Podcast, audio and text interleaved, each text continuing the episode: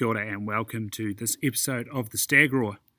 This episode is brought to you by our mates at Modern Pirate, 100% carbon neutral. Modern Pirate makes an amazing range of men's grooming products, and if you're one of our Aussie listeners, then you've probably seen them in your quality barber shop. I've used the pomade and their matte clay paste to style what hair I have left, and their charcoal soap is the business. You can get 10% off every order by simply entering the code STAGROAR at checkout that's lowercase s t a g r o a r. Look good and support yet another quality Kiwi export that the Aussies are sure to claim as their own. Check them out at modernpirate.com.au. That code again is STAGROAR. Good and welcome to episode 167. This episode I'm joined by the legend Mike Lash from The Reel Effect. We have a very awesome and thorough, deep conversation um, going from rugby to fishing to mental health. Um, bloody awesome. We're coming up to November, of course, and uh, now's the time. You know, it's always the time, but um, yeah, we talk about taking action for your mental health, and I think that's what November and, and what Mike's trying to achieve with the Reel Effect is is all about. It's enough talking, enough hui, more doughy, um, and it's bloody awesome. You have to bear with me for some reason. The internet was playing up a little bit, but um, doesn't really disrupt the conversation at all. It's just that there's the odd point where some of the, the voices are drawn out. Uh, challenges of the internet sometimes. But yeah, it's all there. Hang tight, and I apologise for those little moments, but it's an epic conversation massive thanks to Mike and, and the way he opened up for this conversation. Absolutely powerful. Uh, also, go and check out uh, James Marshall's podcast that Mike did. Uh, you'll get a little bit more insight into sort of the background of Mike Lash. And um, yeah, without further ado, let's get into this. It's good to be back with another podcast on the Stag Roar. Cheers. Yeah, Andy. All right. Kia ora, every, everyone. Oh, I'm bumping my, my headphones. Um, I'm sitting here with, with Mike Lash after a fantastic All Blacks win. Um, you'd be feeling good, Mike. Uh, what did you reckon? And it was um, a bit of, well, obviously a bit of performance in last week. Coming away with the win. Um, no one likes a draw.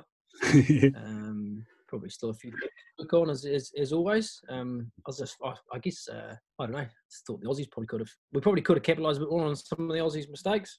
Yeah. Um, maybe he's pushed that score line out a bit further, but mate wins a win, so absolutely.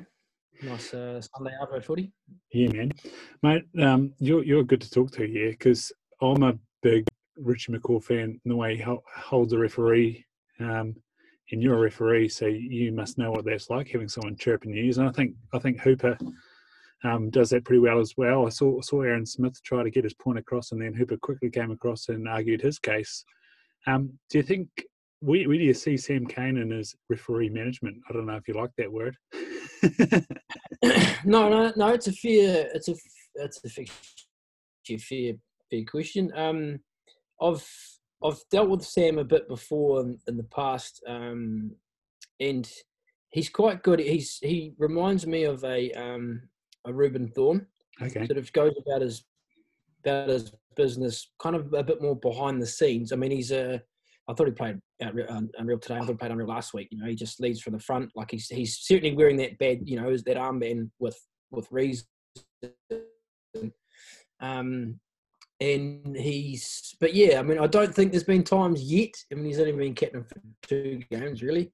There hasn't been times yet where he's had to kind of have that good old challenge with um with the with the referee. And it's it's certainly an art. Um I, have I'm probably probably lucky in my career because I've gotten to know quite a few of the blokes off the field, um, and I've got a younger brother who's played first class rugby when I was when I was refereeing it. So he kind of learned a few of the tricks of the trade off me um, and how to approach referees. And I've always told them that, you know, it's always about having that communication when the time's right.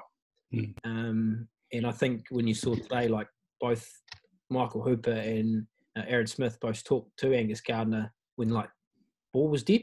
You know, mm-hmm. there was there wasn't a situation where they were questioning a decision. It was actually just downtime.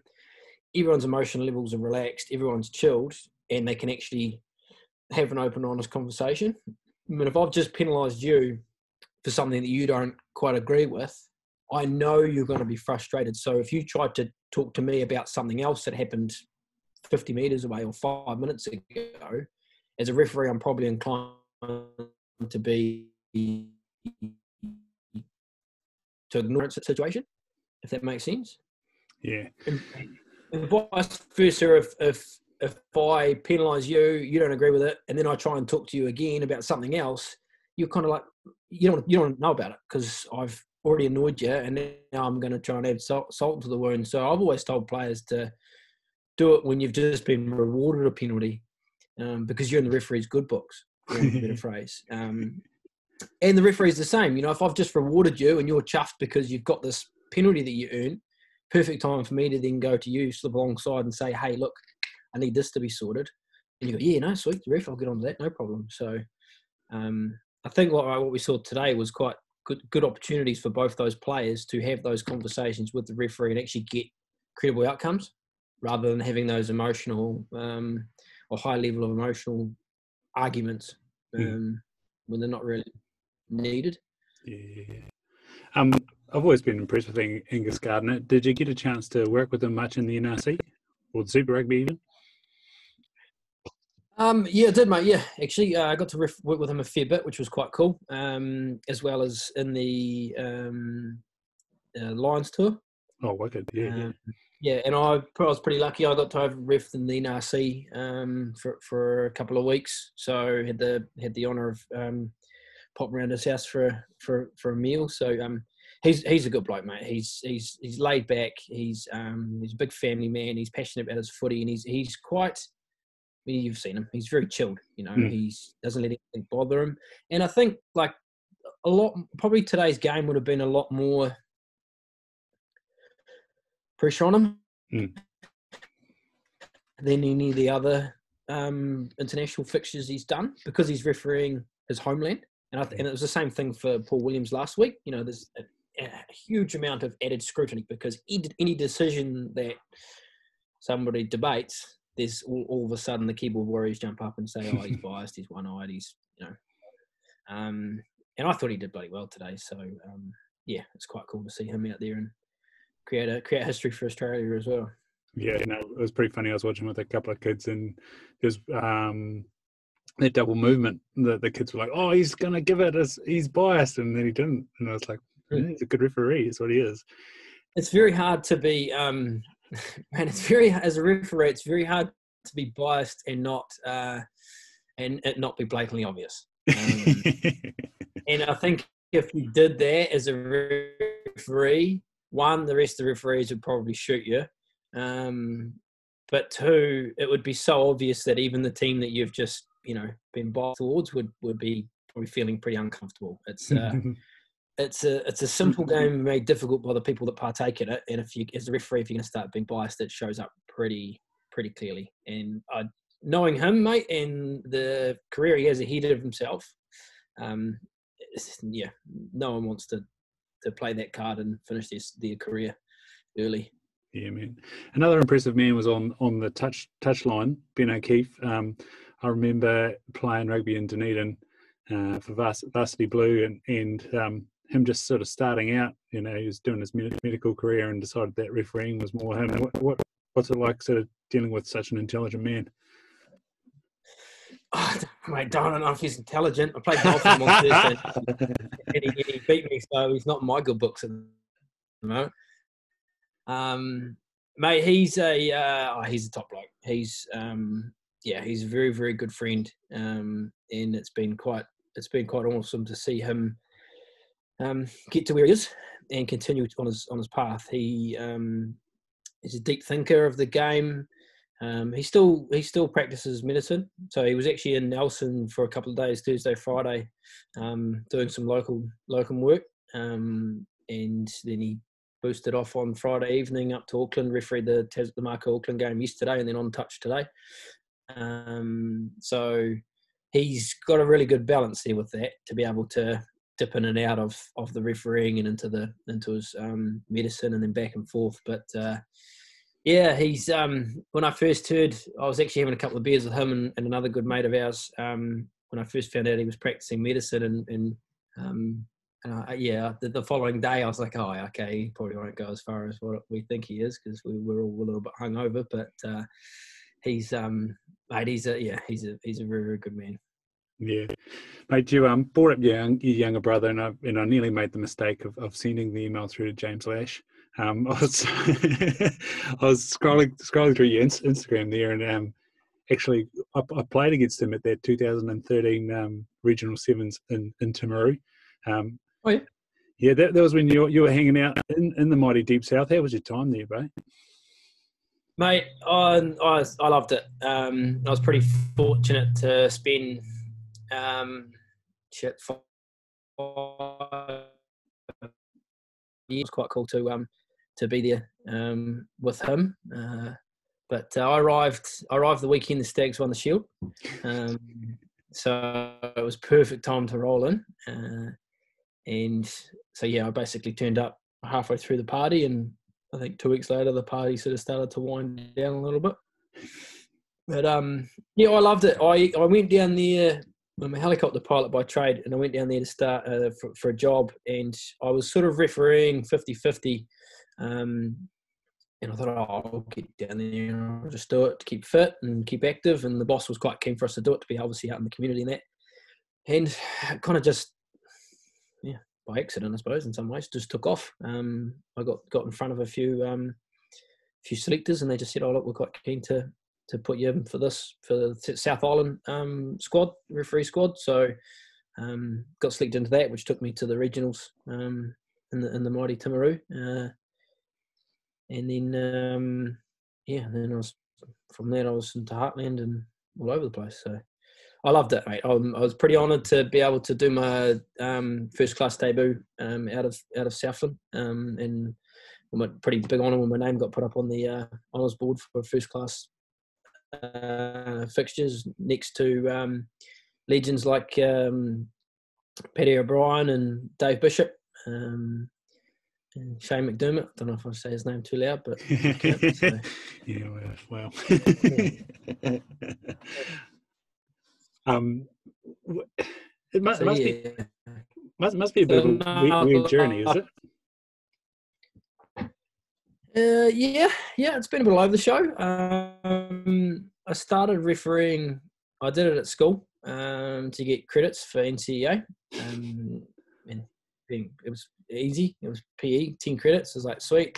The more credits you know you could get, the, the easier you pass the, the, year and you could chill out. So, um, I did did the course, and I've always had a had a had a good understanding of the law um, of the game. Growing up with um, the old man, you know, we could play any sport we wanted as long as it was rugby, um, and we're a mad passionate rugby family. So.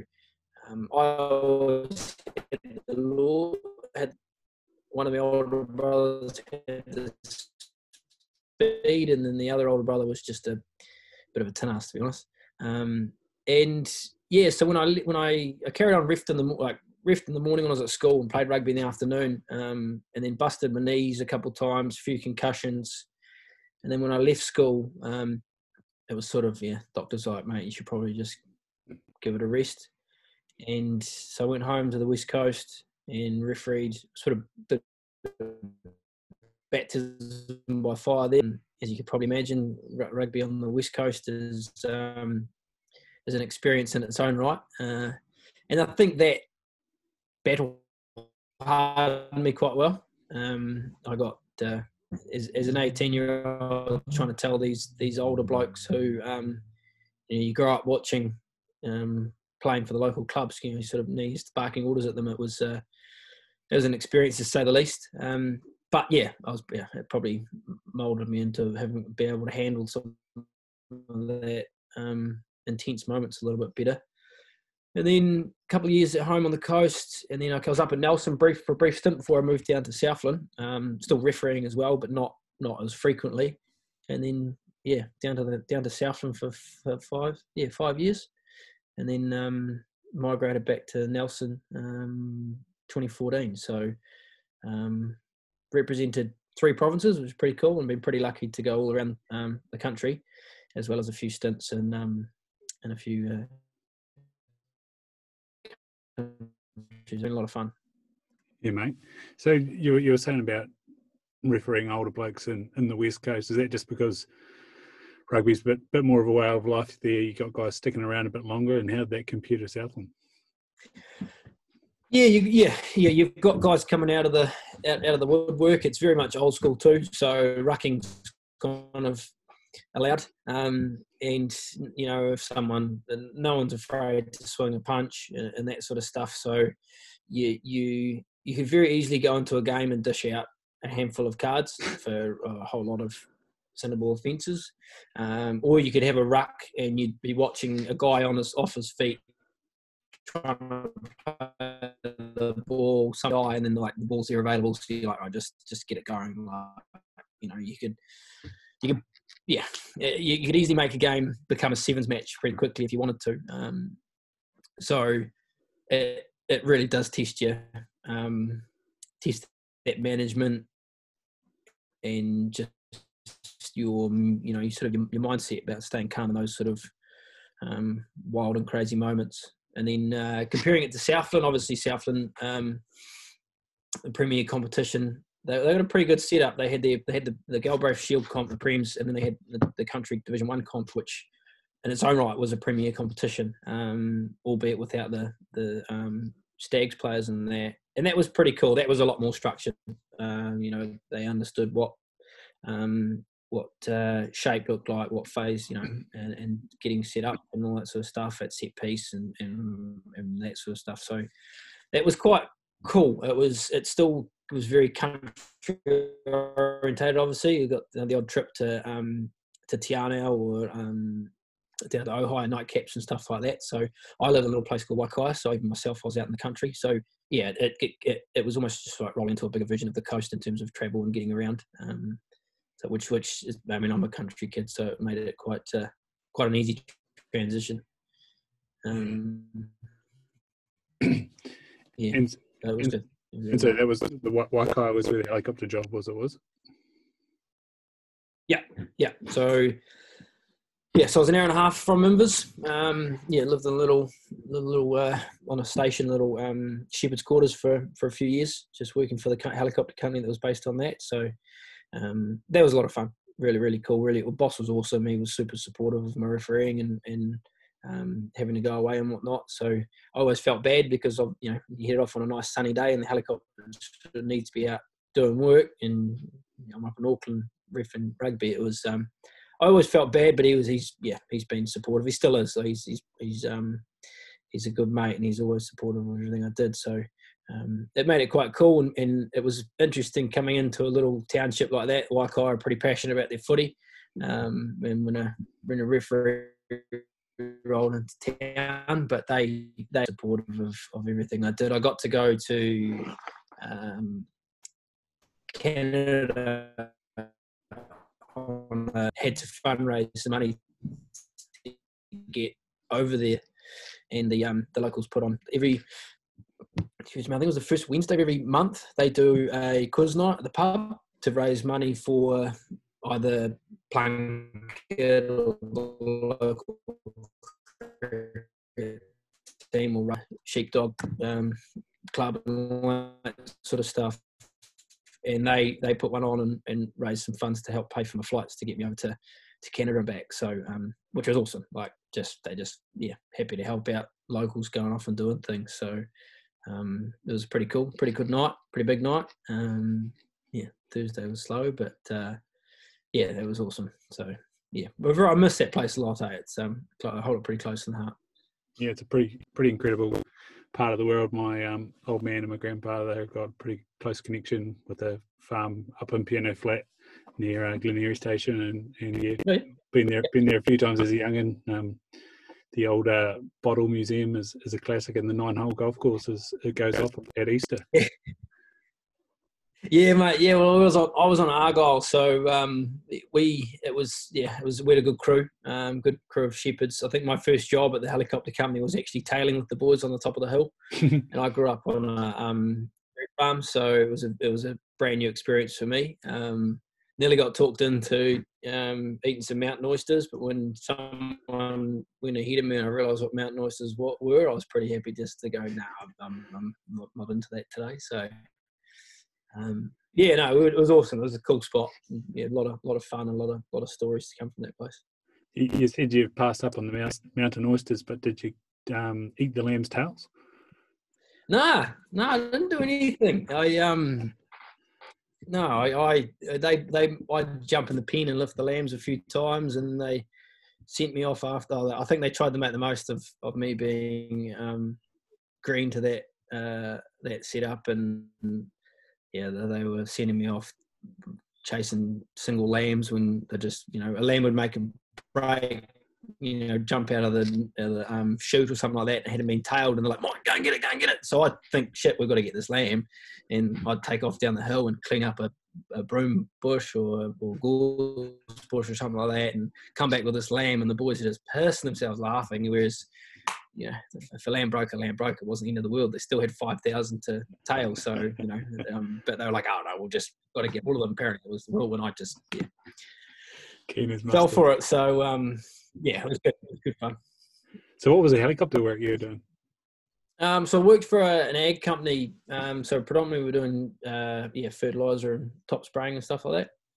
So I was on the ground um, ground for a wee while, and then um, just driving around loading helicopters, and then got got uh, after a season and a bit, got the opportunity to start ferrying the helicopter to and from um, jobs, and then doing a few other bits and pieces on the side. It's uh, getting your license is one thing. It's actually being able to get it, put it to work, get a job, and start building hours. So, um, in in doing the ag stuff, you've got to get a rating on top of that. So, which isn't cheap. So, um, yeah, I was pretty fortunate. The boss was a he was a good bugger, and he just you know, was happy for the guys to work hard and reward them with flying time. And that's itself not cheap, so being able to get it for free is pretty um is pretty awesome when you're trying to build your hours up to be sort of employable somewhere else. Um, and then it worked in quite well for me because I was away often with rugby. Um, then I got to keep you know I didn't get pushed through as fast as as other guys did because I wasn't obviously there as much. But when I was there, I was able to work and and get keep the flying hours ticking over. So um, yeah, we did, did a bit of all sorts really, but predominantly predominantly the farming stuff. So um, yeah, just the fert seeding and and spraying, and then a bit of fire lighting when they were burning off areas and whatnot, um, stuff like that. So yeah, it was good fun. Absolutely. And so, how did you end up leaving Southland? Uh, 2014, I moved back here to Nelson. Um, rugby was going pretty pretty good, and where I was in what Waikaia, it was an hour and a half to Invercargill. Mm. Um, it was hour 45 to Queenstown and two hours to Dunedin Airport. So getting anywhere was um, quite a challenge, and um, it was costing me a fair bit of money um, driving around, especially through um, my first season in the national squad in 2012. I, in the space of three months, I spent four grand on fuel Jesus. driving from um, to Gore to, to to go to the gym. Um, every Thursday, I went to Invercargill and trained with the Stags so just hung out with them for the day, um, did physio, did did all sorts of stuff, um, and then of course traveling too. Um, we got reimbursed and we got um, we got a match fee, but it didn't really. Um, it sort of yeah, it wasn't wasn't enough to cover all of that bills. Um, and being a low time pilot, you you don't get paid a hell of a lot. People think that you get to it's a it's a money earner, but it's something that you've got to work pretty hard on before you get the opportunity to start cashing in on on the checks. So um, that was probably one of the burners. I was also struggling a fair bit mentally, just being quite uh, isolated and alone. um, and I just I needed to get closer to home. Um, my parents were still on the coast. Uh, two of my brothers are up here in Nelson, and I just sort of, I mean, Nelson's kind of been being boarding school here, and that's been spending the time. It's it's been always been an easy. I couldn't live in Christchurch. Yeah, couldn't.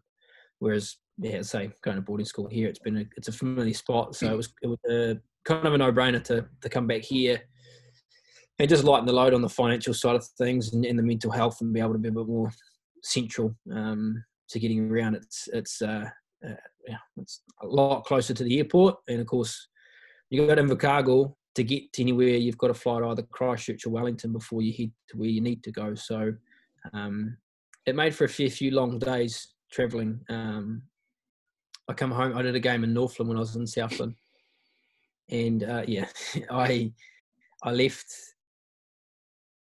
I, I didn't really have any bugger all wait time in between um, flights, but I left. I left Whangarei at, at, about eight in the morning, and then I had about uh, half an hour between flights from Auckland to Wellington, and then the same from Wellington to Christchurch, and then Christchurch to Invercargill, and then I had a half hour and a half drive home. Um, so I didn't get home till till dark, and so that was that was the whole day buggered. Um, yeah. Whereas being back in Nelson, it was been quite handy because I could leave and it's a direct flight to Auckland, so I could book an early flight home and avoid all the traffic in the morning and be back here in Nelson at eight o'clock in the morning, and the day's the day's free to do something. So um, that certainly made it a lot easier. Yeah, man. So you you brought up the word there, mental health and and what what you're doing with the the Reel Effect is sort of um, trying to deal to mental health in the amazing settings of, of fly fishing. Um, mm. You left some good fishing, but uh, Nelson Lakes isn't so bad, eh? No, mate. To be honest, I actually didn't get to do a hell of a lot of fishing down there, um, which probably probably drove me not in a bad way, but was it was hard for in the aviation or in the agriculture industry, um, especially in the aviation side of it um, you, you know, the age old saying, you've got to make hay when the sun shines. So mm. um, when the weather's good, we're out working. Um, and that could be three weeks on the trot. Um, the only time we'd have a time off was if the weather was bad.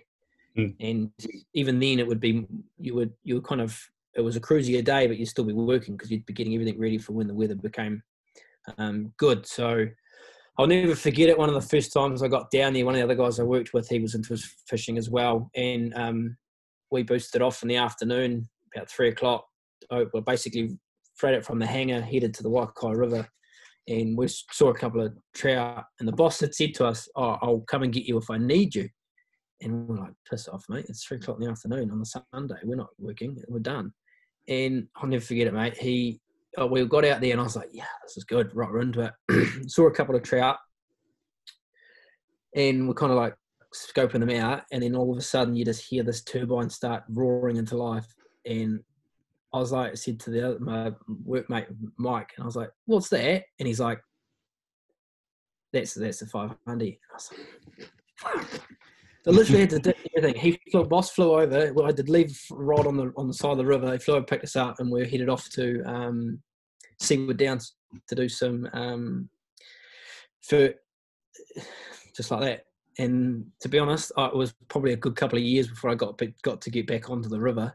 Um, luckily, one of the other lads went and grabbed their fishing rods, otherwise I'd probably still be there. Um, but, uh, yeah, like it was it. It was just we got to work. And that was so. I think for me, like I struggled a bit with um, depression a few years back from an incident that happened on the coast, and my release and my way of disconnecting is being out on the water and being out in nature, and being so so sort of busy down in Southland. Um, it, and of course, then when rugby took off, it made it really hard for me to to try and fit in there.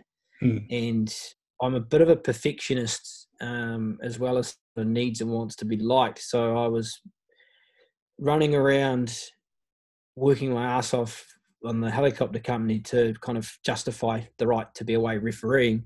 Mm-hmm. Um, and then when I was away refereeing, I was working my ass off to do that to one justify being there, but also also justify to everybody back at home that I'm not, um, you know, I'm not slacking off from work. I'm, I'm actually, you know, working hard at this, and in turn forgot to work hard on myself. Um, mm-hmm. So, yeah, with the Reel Effect, it, it's I was trying to set it up as a program, a, more of an early intervention um, scheme for, for men's mental health. I, I, feel that in New Zealand we're we're very good at creating awareness and and and, and emphasizing the, the need to have these bigger conversations. But um, for me personally, my opinion is there's too much ambulance at the bottom of the cliff. There's mm. not enough. There's not enough at the top saying, you know, this this come this way, and it's something that I I feel very I'm very passionate about, and I, and I, I I I need to do this. It's something that when I when I stood up and acknowledged to myself that I needed to change and needed to sort myself out. Um, and when I got a rod back in my hand and stood in the middle of a river, it just opened my whole world up to everything that I'd been missing out on, even though I felt that I hadn't because I'd been so consumed in everything I was doing, trying to please everyone. And mm. I was pretty fortunate a couple of years ago. I took a couple of the coaches um, for the Tasman Mako team out for a day. Um, they had a day off and they were into their fishing and they were keen to go. So took them out for a day and I'd been I'd been mulling about this ideal of the Reel Effect and um, and setting a program up like that. I mean they do it in Australia, they do it really, really well in Australia and they do um, a few places over in the States as well. But so but I've been trying to work it out what's going to work best, you know, here. And I took these two two lads out and um, we saw we saw quite a few fish. Didn't catch any. Um, and then at the end of the day, we stopped at a bakery for for a pie and a coffee. And um, one of them, who's also a Super Rugby um, coach, just sat there and just said, "Mate, I I needed that." Hmm. and, and for me, it was quite uplifting and quite empowering because I was like, we didn't talk an ounce of footy all day. Didn't talk one word of shop, and we barely had that many that many conversations anyway, but it felt like we'd been, you know, we completely connected on a different level. And yeah, they were. It was cool because it kind of reiterated to me, right? This is this is actually there's there's some benefit in this. There's some worth in actually doing this for our men because you know um, our men are good at bottling it up, and men are good at saying she'll be right. And mm-hmm. you know, and there's also the tall poppy syndrome that we have in this country where no one else can do better than someone else because someone else has already I did that this year back this and there. So you know people people are quite reserved in in sharing their successes because there's a phenomenal amount of people out there who are pretty keen to um, you know knock them back to back to ground and, and and I compare that with our women who are you know they have their own um, mental health uh, struggles and that but they, they just have such a better network mm-hmm. to be able to talk and connect. Whereas, like I said, our blokes just shut up shop. And the Reel Effect, I'm, I'm trying to provide a, a, you know a space and an environment for them to knock down those barriers and have those conversations and and you know speak about the bigger issues and hopefully get away, disconnect, you know, to reconnect, recharge, and reset, and come back into the community as as you know as better men. Um, to you know to then go on and serve others. So it's an opportunity. Um, you know, opportunities. I, I, I'm, I'm a big believer that talent um, and skill, you know, everybody has, um, but opportunities, um, you know, don't come often. You know, doors were opened up for me. They're opened up for you, and what I'm trying to do is open up doors for others to go on and you know and do the same. Yeah, so, man. You, you brought up that word that we're busy, and, and that's a good way to sort of hide away and and um, sort of you know make an excuse for for not doing something or not engaging and you know it's very easy to say oh, i'm busy and hmm. um, mm. again another female good at good at articulating things dr libby says you know you're busy at uh, doing the things you say yes to and, and that's what you were sort of saying you know you, you were continually saying yes to to the refereeing to the driving to to sort of justify your existence you know you, you see it all, all the time in the rural sector. I'm I'm busy this week, mate. I've got this, this, this, and this, and this, and it's like, well, actually, you've got you know 12 hours in the day. Um, let's set aside half an hour and let's catch up and have yep. have a deload. Yeah, everyone's busy being busy, and and even now, you know, um, post lockdown, everyone's trying to sort of recapture and re get back those six weeks, um, and which, to be honest, is unachievable. I've gone. Um, but I was very much like that. I I was always I, I consume myself with um, with the rugby, and you know you know as a, as a referee, there's a lot of footy we've got to watch. We've got to be deeply analytical about our game, um, and and watching other games to kind of just understand different pitches and how we would referee that, and and, and kind of fill our toolbox up. So when those scenarios um, you know present themselves in a game, we've got that. Know, we can got the process in place that we can actually act on it and get the outcome. And so I was very when I was when I was really battling, I was very very easy to say no. I've got I've got to watch some rugby. I've got to prep for this game, and I've got to do that. I'd never game for three weeks, mm-hmm. but I'd say it just to just to avoid um, that connection. And I'm I'm a, a, quite an outgoing and, and friendly person. You know, I, I'm I, I, I care about everybody that comes past you know through my path.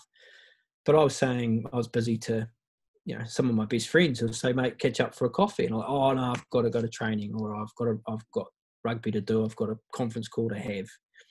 I had fucking nothing on. I parked up at home watching TV because I didn't want to go anywhere. I didn't want to get out, hmm. and it wasn't until um, a couple of events happened. I got in twenty. This bloody year, right? 2016. Um, we had we had a like a in the refereeing squad we had a super squad which was um, a group of guys that assistant we were predominantly Mitre 10 Cup referees and assistant referees for Super Rugby. And at the end of 2015, yeah, yeah, it would have been 2015. There had quite a few guys that did the World Cup and um, retired, mm-hmm. and there was an opportunity for others to um, to step up and, and go into the, the, professional ranks, which turned out to be Ben O'Keeffe, Paul Williams, and um, Brendon Pickerill. And I was in that uh, group as well, um, but I I got I went the other way. I actually got dropped, and it was sort of it was a frustrating. It kind of snowballed a lot of things. I got told. I got told one year that I needed to be more professional because I was quite laid back on the footy field and have a laugh and take the piss and, and you know um, I got told off. I in a game, um, Hawke's Bay Taranaki in Napier. It was a late game. It was back when they had the 6:05 and 8:05 kickoffs on a Friday, and I had the 8:05 game. And um, Richard Buckman asked me what the time was, and I said 8:30. And he was obviously wanting to know how long to go in the half, but I told him the literal time of the day. And um, a couple of the other guys giggled and laughed and thought it was quite funny. And then I said to him, "Oh, mate, there's ten minutes to go," and he sort of yeah, right. But I got told off because it was unprofessional. Um, and so then at the end of that end of the year, the review they told me I need to be more professional. So I was sent right, sweet, no problem. So I started being a hell of a lot more professional.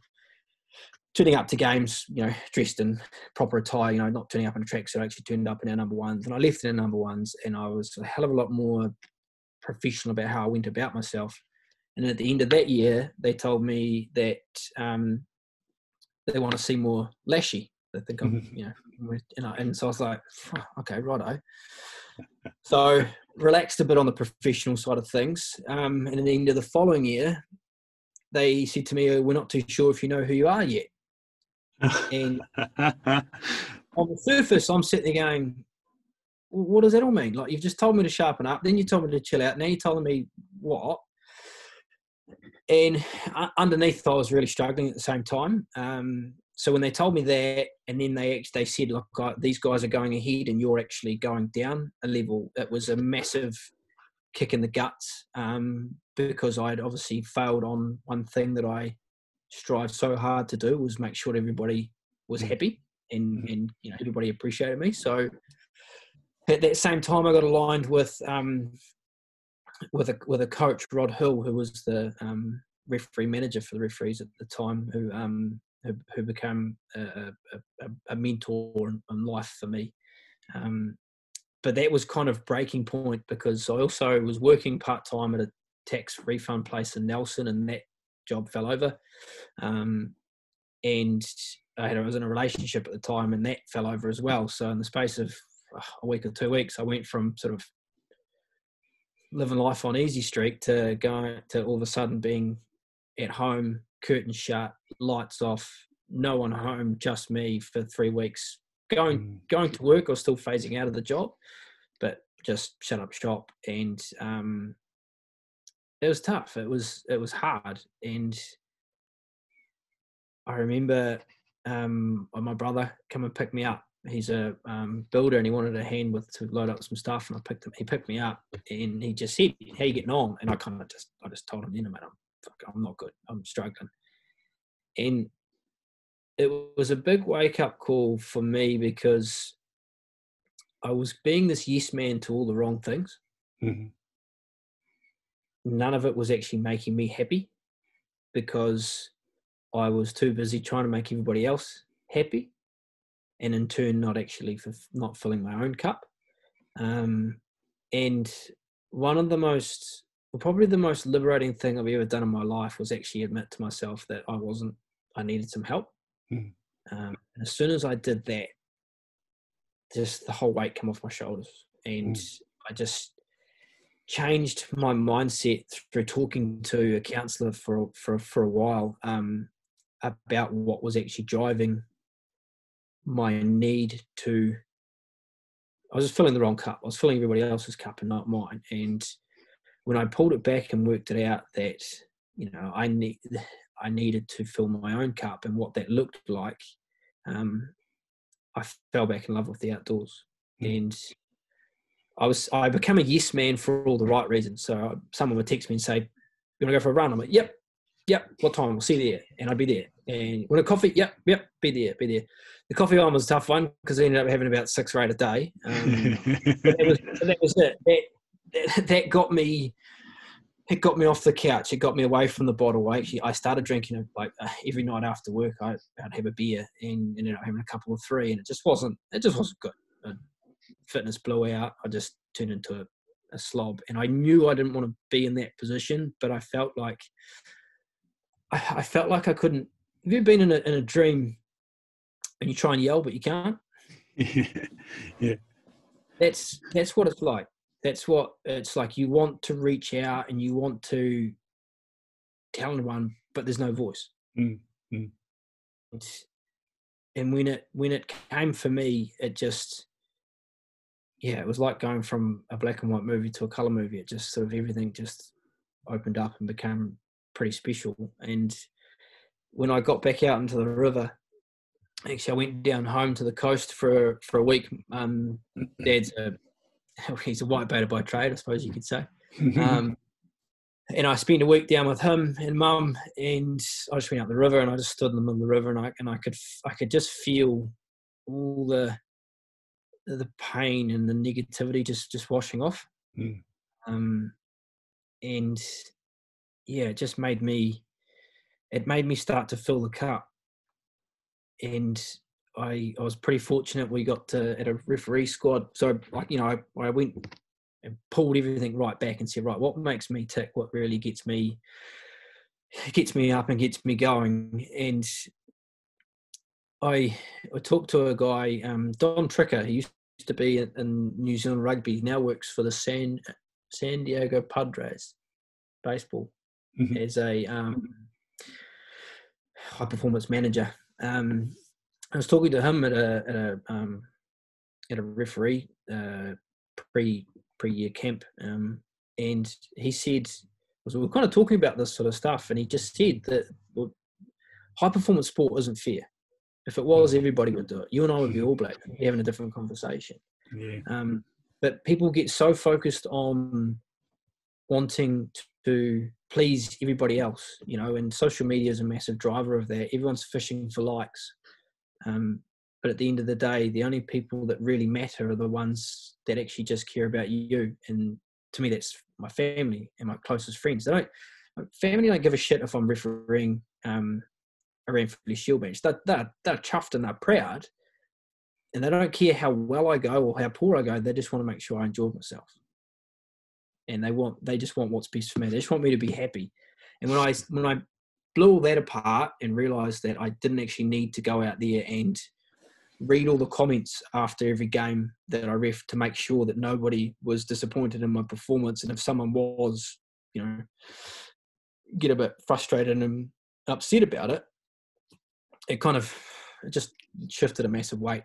And it was, yeah, and as I say, jumping back to the fly fishing side of things, the more I got out into nature in between in between matches, the better the better prepared I was for for game day on Saturday.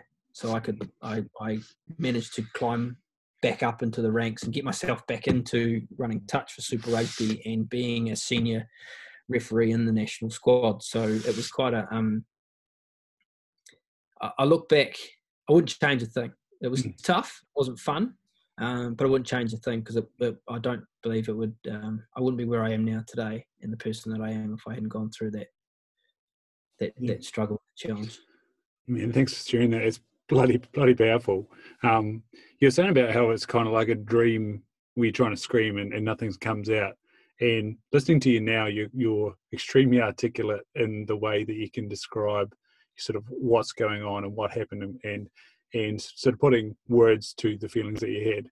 Um, as someone as well that sort of went through university, trying trying my hardest, trying to be good at rugby at the same time, and then sort of uh, come the end of it all, starting work and going, holy heck, and, and thankfully a, a, girlfriend at the time said, go do some psychotherapy, like find out, again, probably similar to you, find out who the heck you are. Mm. And then, you know, it took me three sessions to just start to get some vocab going. And, mm. and, and I've revisited it a, a couple of times with, with, various professionals and, and through different things, like you say, opportunities, um, different times that um, psychological skills pop up and they just give you a framework and a, and a vocabulary to describe what's going on. How huge was doing some counselling? You know, but it was it was awesome because um, I still I still at the time had you know had this fear of being judged by those close to me um, mm-hmm. because obviously we, we live in an, you know an environment of the hard nut or um, you know don't be a pussy. Um, I was still very reserved of sharing a lot of stuff to people until I kind of until I'd done my own homework um, on myself and, and how to kind of I was going to say combat, but how to kind of how to work in that environment.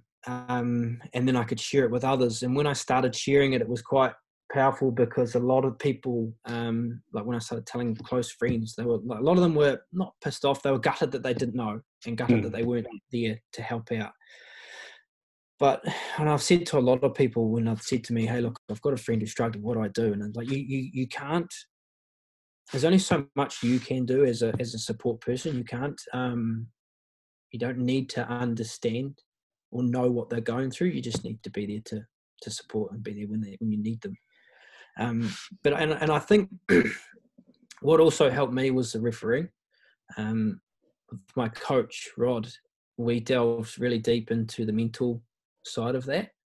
And I read, I suppose you call them self help books, but I read a lot of books on um, mental toughness and um, mindfulness. And do you have some of the some of the titles that you read? I found um, Dave Galbraith's um, book bloody amazing. Dave Galbraith, awesome. Um, what have I got at the moment? I've got that Perform Under Pressure, um, yep. Ceri Evans, the one that Richie oh. McCaw talked about. Yeah. I've read um, Mind Gym is a real good one. Really, mm-hmm. really enjoyed that. Um, there's, there's, oh, mate, there's quite a few. Um, I've got a bookshelf um, full of them, and I quite often pull one every out every now and then. Um, John Kirwan's book. Yeah. I've read that oh shit four or five times. Um, my mum gave me that book, and it's been it's pretty cool. I've read that quite a few times. Another family friend of mine, Doug Avery. Um, oh wow, yeah, farmer. Um, I did a game over in um, Seddon. It was a pre-season Mitre 10 Cup game, and talked to him afterwards. I went to school with his sons, um, right. and it was pretty cool because I kind of just opened up to him right then and there because I, I, you know, I knew he would understand. Hmm. And I've got his book, and I've read that a few times, and it's quite cool when you get to read those because, you know, it's like watching a movie for the second time. You pick up on stuff that you missed the first time around, hmm. and um, I probably need to get double books because some of them I've written all through or I've torn the page out and I've stuck it somewhere. And, and so yeah, I probably need to you know have a full. If I if I read them again, it's it's a bit hard because I all of a sudden lost in the notes. Um, but reading reading those books and then putting them into practice in life and in rugby um, was was really powerful because it allowed me to actually still very much bring me mm. um, mm. not only to the game um, but just me back to life. Um, you know, like I said, I was running around trying to make everybody happy, and everybody saw me as as as a happy go lucky, funny um, person. But underneath, um, you know, I, I, I, sometimes I didn't want to be there, um, mm-hmm. and I'd mm-hmm. make up an excuse that I had to had to go because I had a conference call, but no one was calling. So um, all of that stuff was was massive just for me to be able to kind of just sit back and restock my own toolbox. Um, and then from there, being able to start the Reel Effects and then um, share my own story through, you know, through, through chatting with you and, and, and sort of on the social media channels. It's been quite humbling because I've had a lot of people, um, a lot of friends connect and say mm. that they themselves have struggled or are struggling or battling.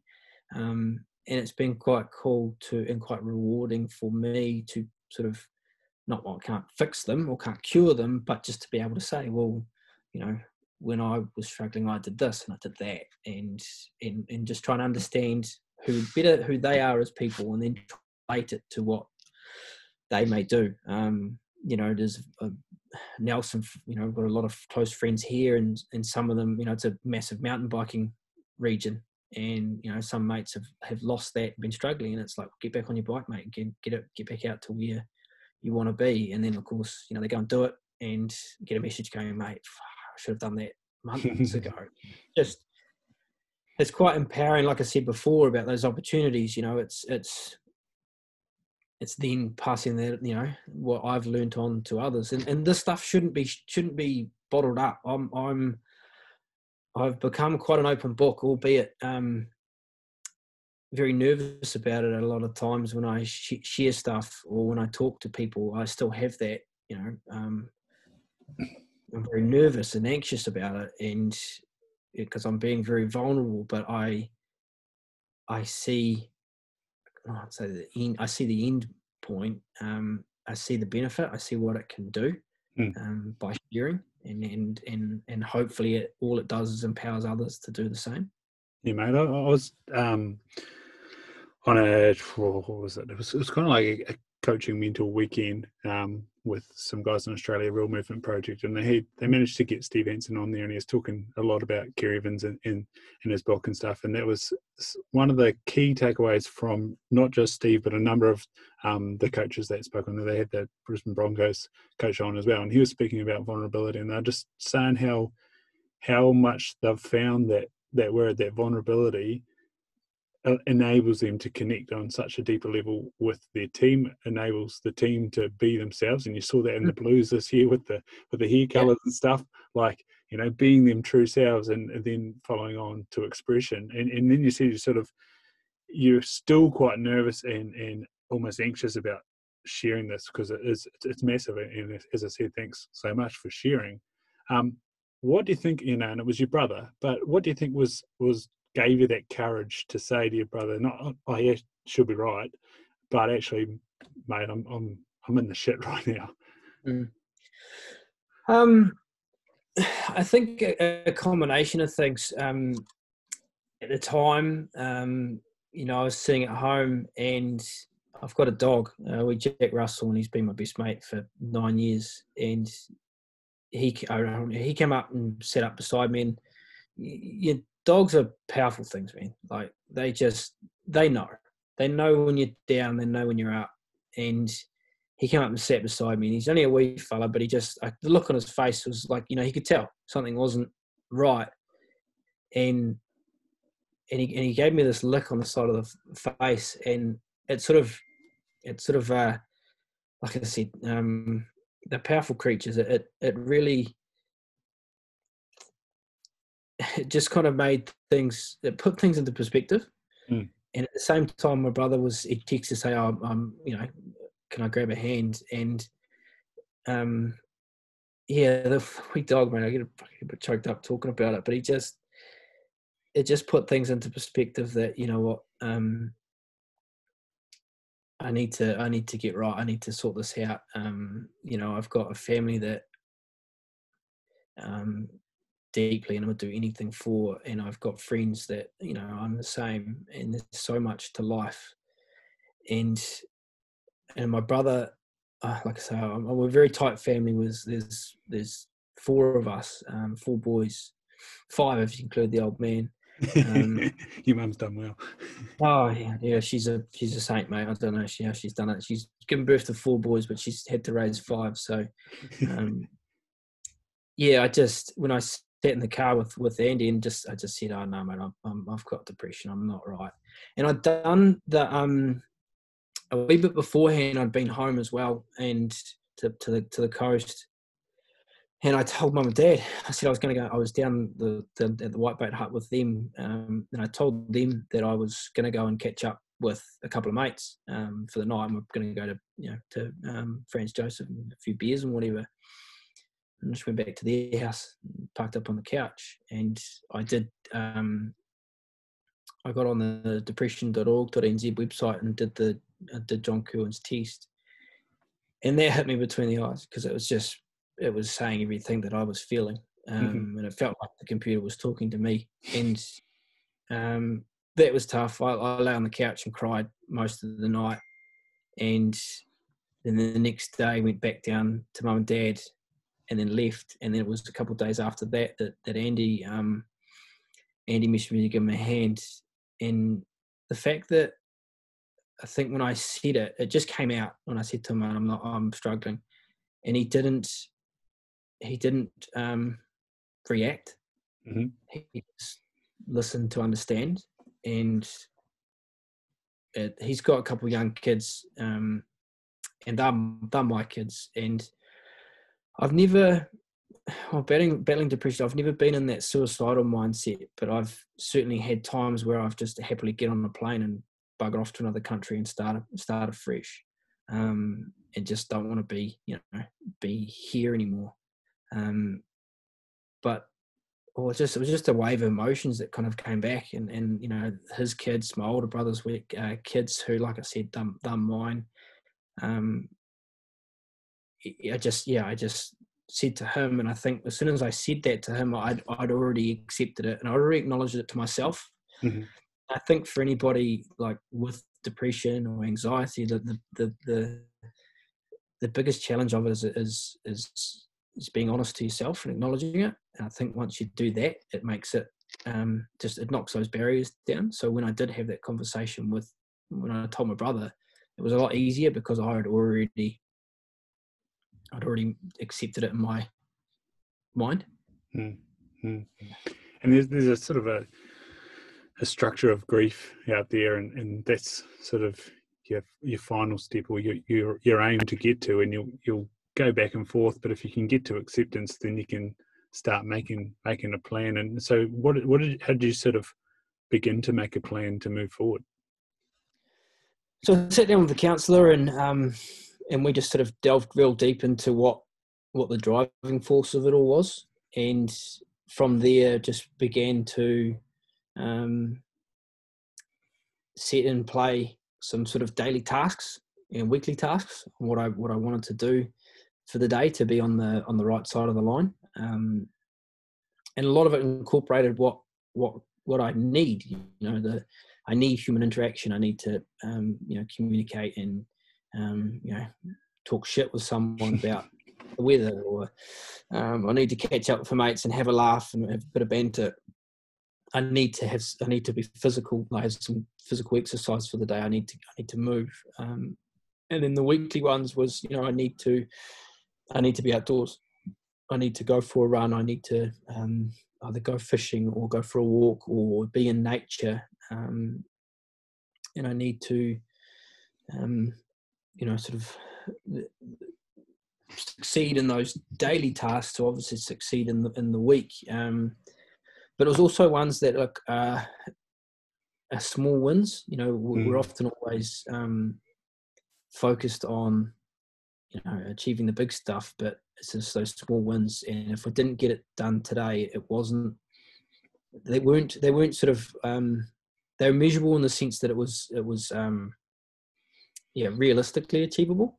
Mm. Um, so like say having a coffee with a mate, um, and or, or going for a walk. Well, you know that wasn't.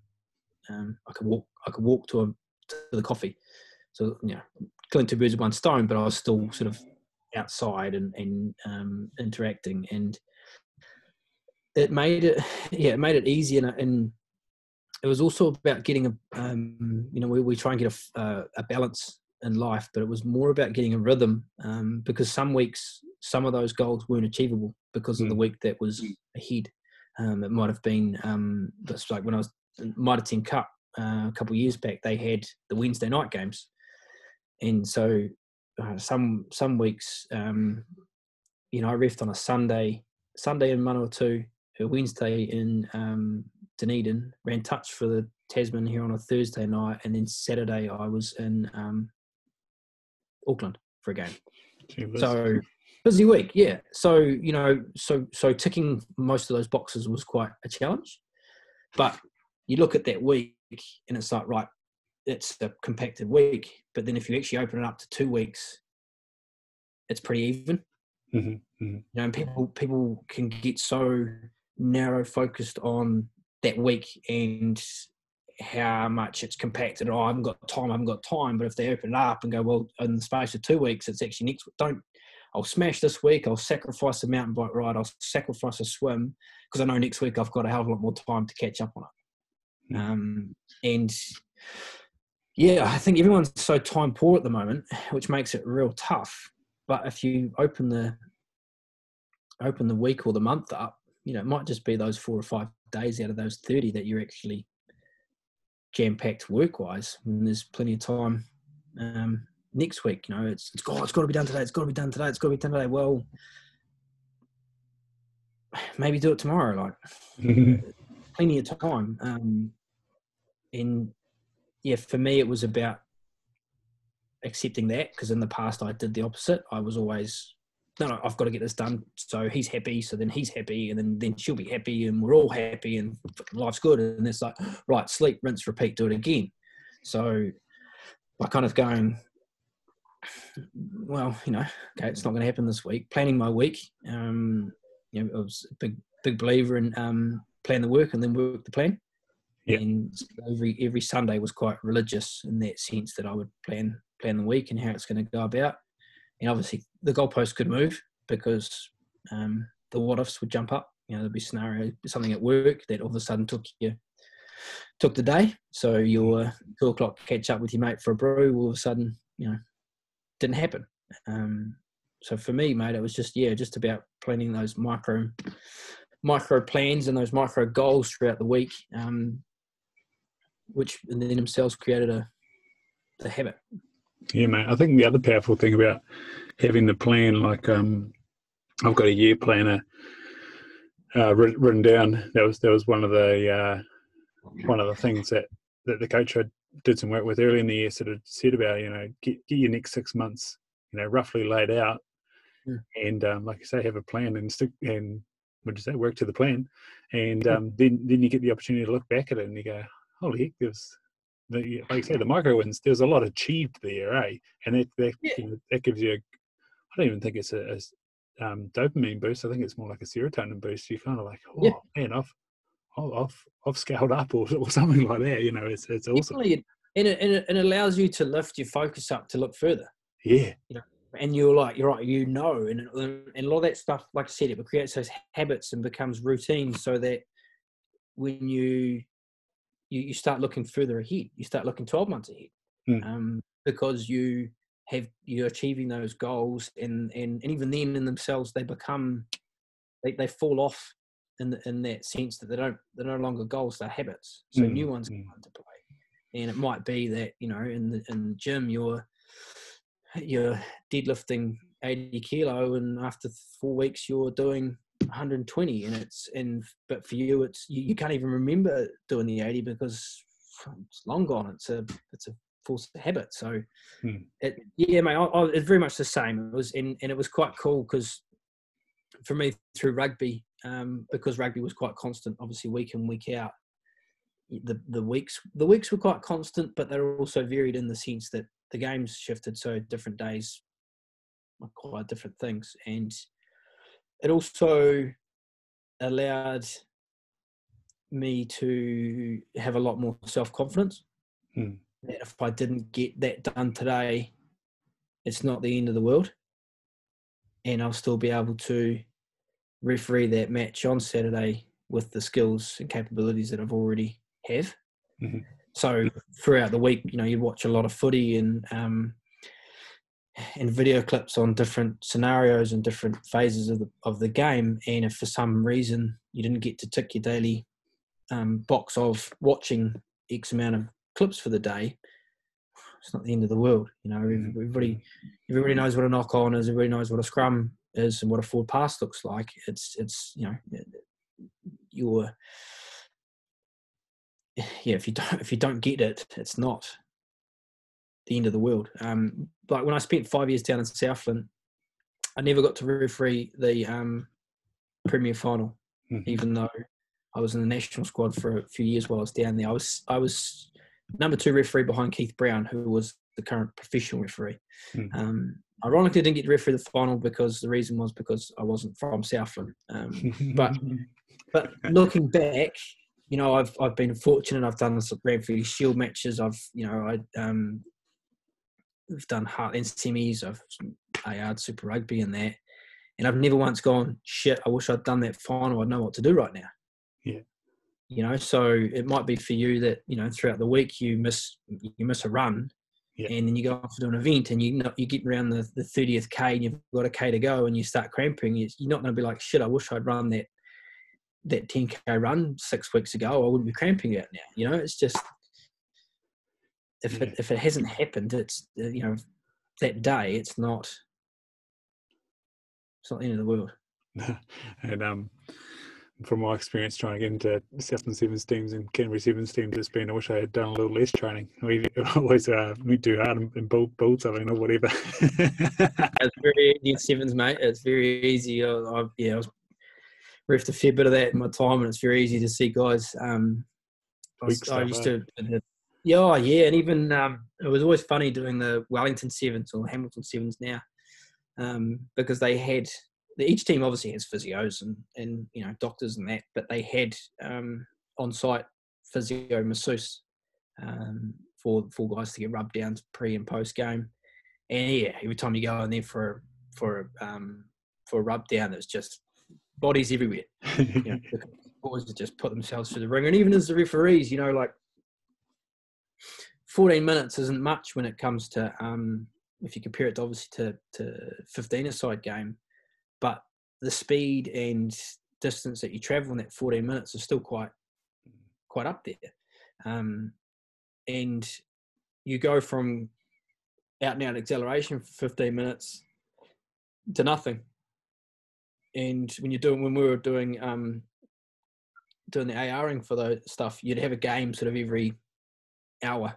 Mhm. So it was very easy to, to, to do it and then head off, take your boots off, go for a walk around the concourse to check out all the costumes and stuff, and then park up. And that'd be it. And then five minutes before, you know, 10 minutes before the game, you go and get yourself ready. And of course, you cool down, and you know what it's like. All of a sudden, everything's just stiff, stiffens up, and you're like, shit. Oh, crap. You know, so you get outside, quickly grab on the bike to try and warm things up. Even all you're doing is running touch, but you're sprinting up and down that sideline doing, you know, um, back to back to back Broncos. It, it uh, yeah. The very first time I did it, I was pretty quickly after my second game into the um, into into the sheet on, onto the sheet of the masseuse and getting the old legs sweaty the muscles um, relaxed out. eh? It was uh, yeah, it was a bit of a laugh. Mate, you, you spoke about sort of opportunities and mates, and then obviously speaking to things, more people come out of the woodwork. What was it like to um, sit down and have a good yarn with someone like James Marshall, and obviously uh, people like Du'Plessis Kirifi in, in Wellington and, and Ardie Savea as well? I've been speaking to this mental health stuff, but you know, to have someone from Nelson say, "Come on board and let's let's hear about this," you know, the rugby community know you. Um, that must have been awesome, man. It was a great, it was a great conversation. Yeah, it's cool. Um, I've known Marshy for a long time. I never got to play. It's funny, I never got to play rugby with him. Um, I've riffed him a few times, but I've only ever time I've played sport with him was we played league at college. Um, and that we were, have, we were having a bit of a bit of a laugh about that beforehand because um, we went down and played in a tournament in Christchurch versus Aranui High, um, St Paul's from Auckland, and oh, what was the other team? I was going to say Mount Albert Grammar. I can't remember. There was three. There was three teams. Well, there's five teams. There was there was us plus those other three, and then an invitational team from Christchurch. And we had one guy in our team that had played league before, and he was Australian, and he was terrible. Um, and we got absolutely hammered. We got beaten the first game 92 0. And I'll never forget, I played fullback. And I used to love when I was playing just getting the ball and, and hitting the line. If I got smashed, I got smashed. I don't know why. I just enjoyed it. And I'll never forget, I got the ball from a kick return and ran probably about 10 meters and got absolutely just broken in half by these two boys. And I was winded and I got up to play the ball and the guy marking me just slaps me on the back and goes, "Good run, bro," and winded me again. I was like, I was, and yeah, it was that game was so hard. I was so sore. And then we played the next day. We lost. We lost 98-4.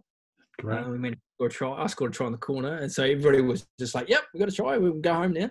and then we didn't play Aranui, which was pretty great. Played an invitational team, and Marshy carved up. Actually, he was putting all these up and unders, and we managed to win that game. Um, but oh man, it was an experience. It was it hurt so much, but um, but yeah, it was cool to catch up with him and um, yeah, and, and, talk about it, um, talk about my journey and, and, and the mental health and what it's um, the challenges it's thrown up at me. Um, it's it's a good thing, mate. It's like I said, um, there's there's too much um, awareness mm. raised. Not a bad thing, but there's just not enough being done to change the culture.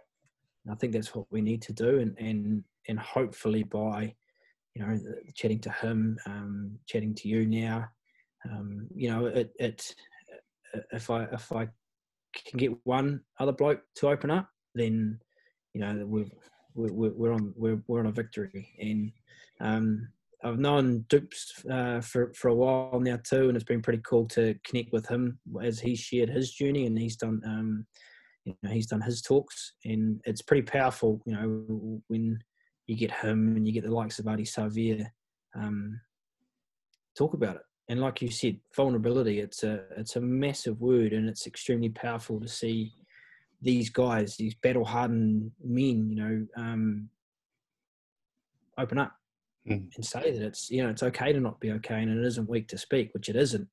Um, but they're actually walking the walking the walk. Um, it's it's extremely powerful. Mate. It's awesome. And I think that you've hit the nail on the head. It's like not not just acknowledging you know the vulnerability of, of where you're at and what you've been through, but and here's what I did. you don't have to do it this way, but here's what here's our tool. You know. Yeah, yeah, definitely. Like like I say, for me, the outdoors and and um, in fishing, like I grew up in the bush and on on the river on the coast, and um, it's always been a part of me. And like I say, when I lost it, it was it was a tough time. Um, but it doesn't work for everyone. Um, you know, the Reel Effect that like we use fly fishing as a vehicle to get outside and speak about the bigger issues. You don't have to know how to fish. You don't even have to have fished before.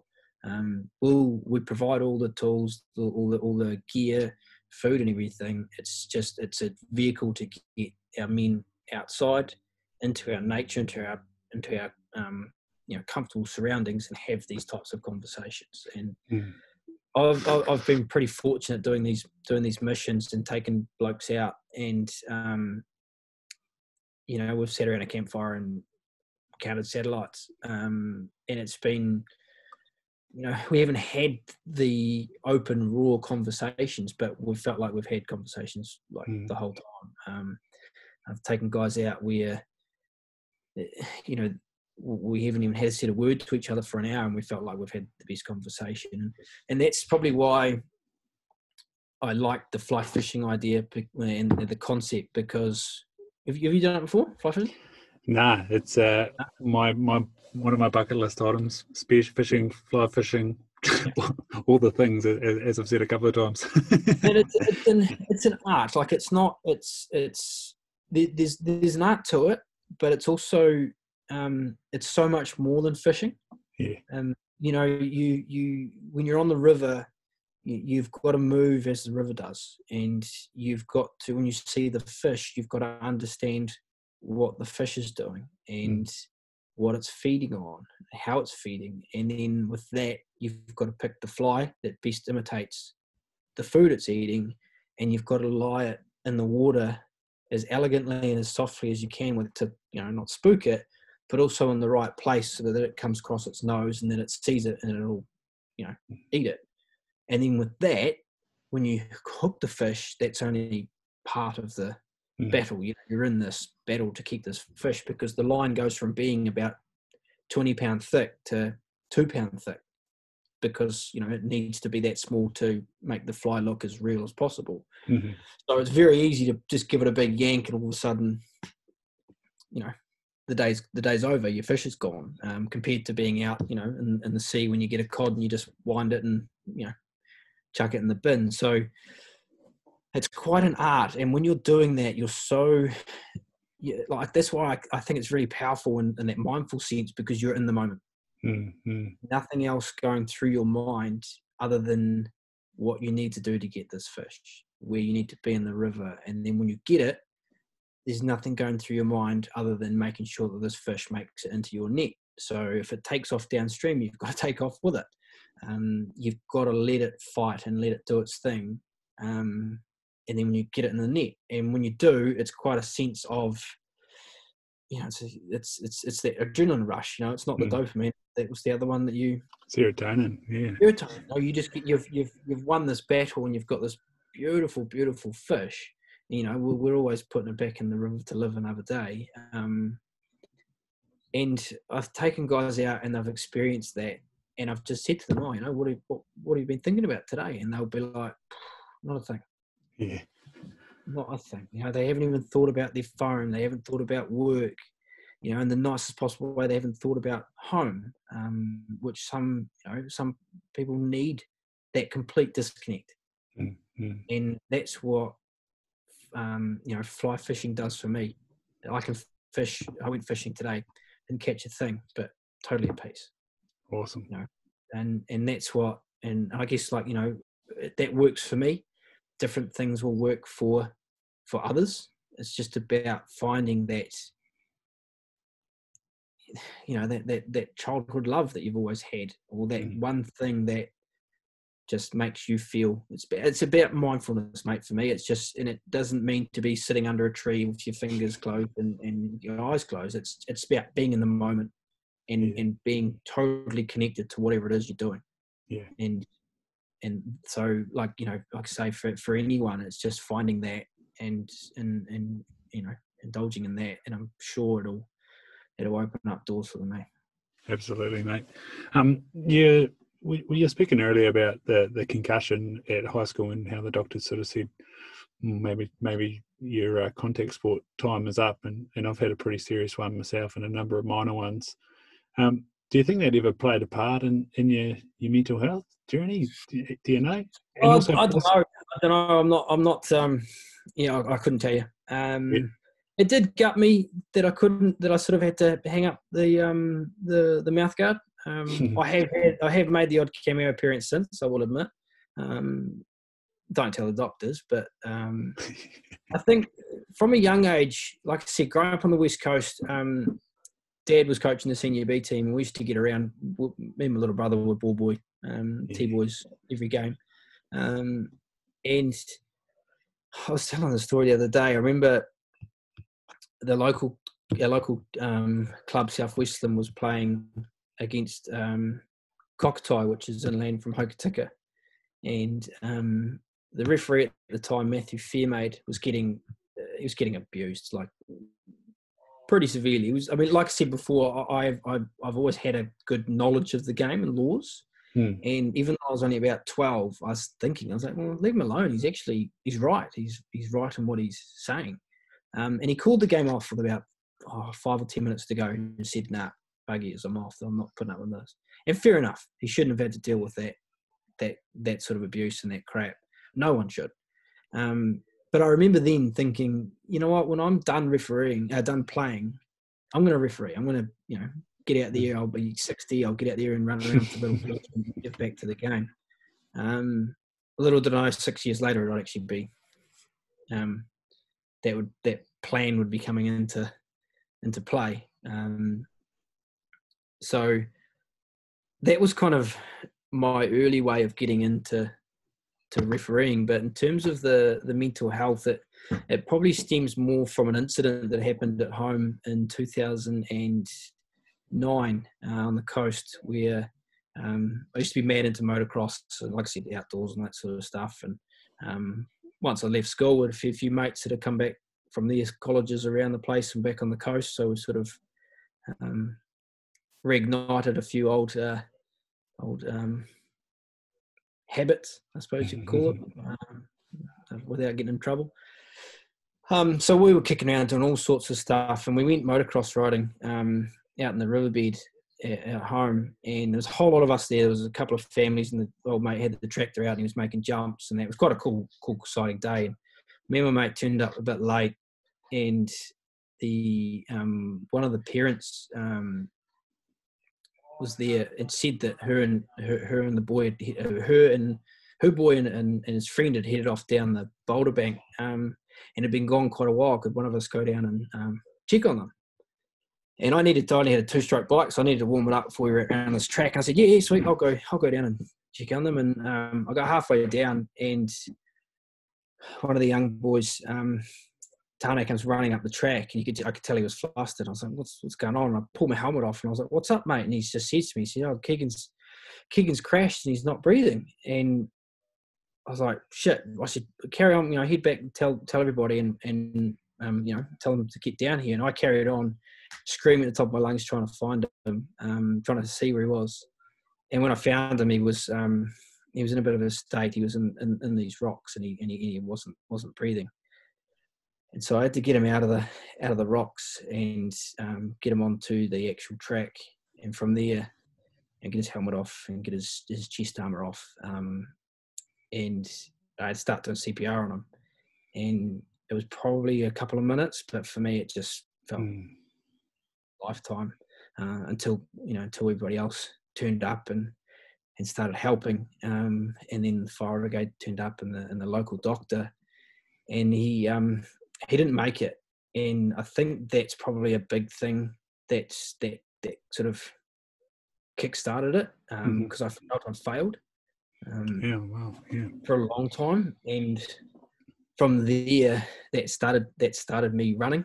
Mm-hmm. Um, mm-hmm. I didn't want to fail, so um, it wasn't long after that that I left home. I went up to Nelson to finish my um, my chopper license off, um, and then got the job down in um, Southland, and and then there was just instances instances throughout my life there on that when I failed, I just I kind of packed up and ran. And like I say, when I was down down south and I was missing out, I was working so hard to try and make these opportunities and refereeing, and I was missing out opportunities flying. Um, and I was just so lonely and I ran back here to Nelson. Um, and so that that would be the, main starting point. It was tough after that because um, I had a really good friend, a real close friend. That hit home even harder for me because she was a she was a beautiful, beautiful person.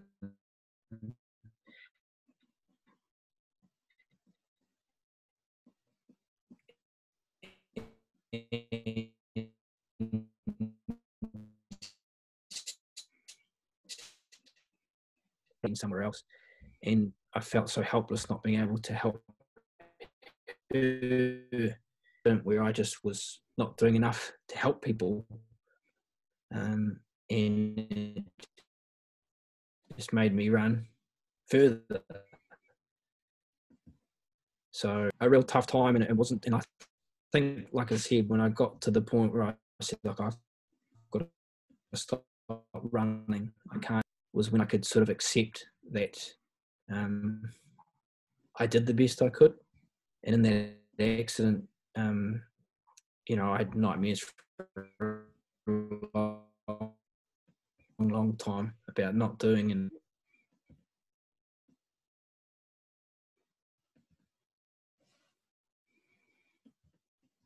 moment where the, the clouds kind of open up a little bit of he came through and I'm not a spiritual person, but I just felt for me like it was a, a little bit of a sign to say, look, mate, it's, you know, you, you did your best and keep living. So, um, that, yeah, that would, that would be where it probably where it came from. Um, and it's just been a, yeah, been a big catalyst to, drive me to where I am now and to what I'm doing what I want to do now. So, yeah, yeah, that's that's um bloody heavy. Um, uh, we when like we saw it today with, with Joe Moody getting getting knocked. Um, when you're in the middle when someone's in a weird weird situation like that where they might be knocked out or whatever, do those sort of feeling did they come back at all? Did you have ever have that experience happen? No, so probably the toughest in a, in a game. I'm very conscious of that sort of stuff. I'm, I'm a I'm I'm a big believer for these rugby boys that they need to be aware of life after rugby. Hmm. Um, you, you, know, to try and be. Uh, it sort of pissed me off today when they when the comment Taylor said, "I because the mindset there, we'll probably see him play. You know, he should be chilling out for a while." Um, so I've always been passionate on the from the refereeing front.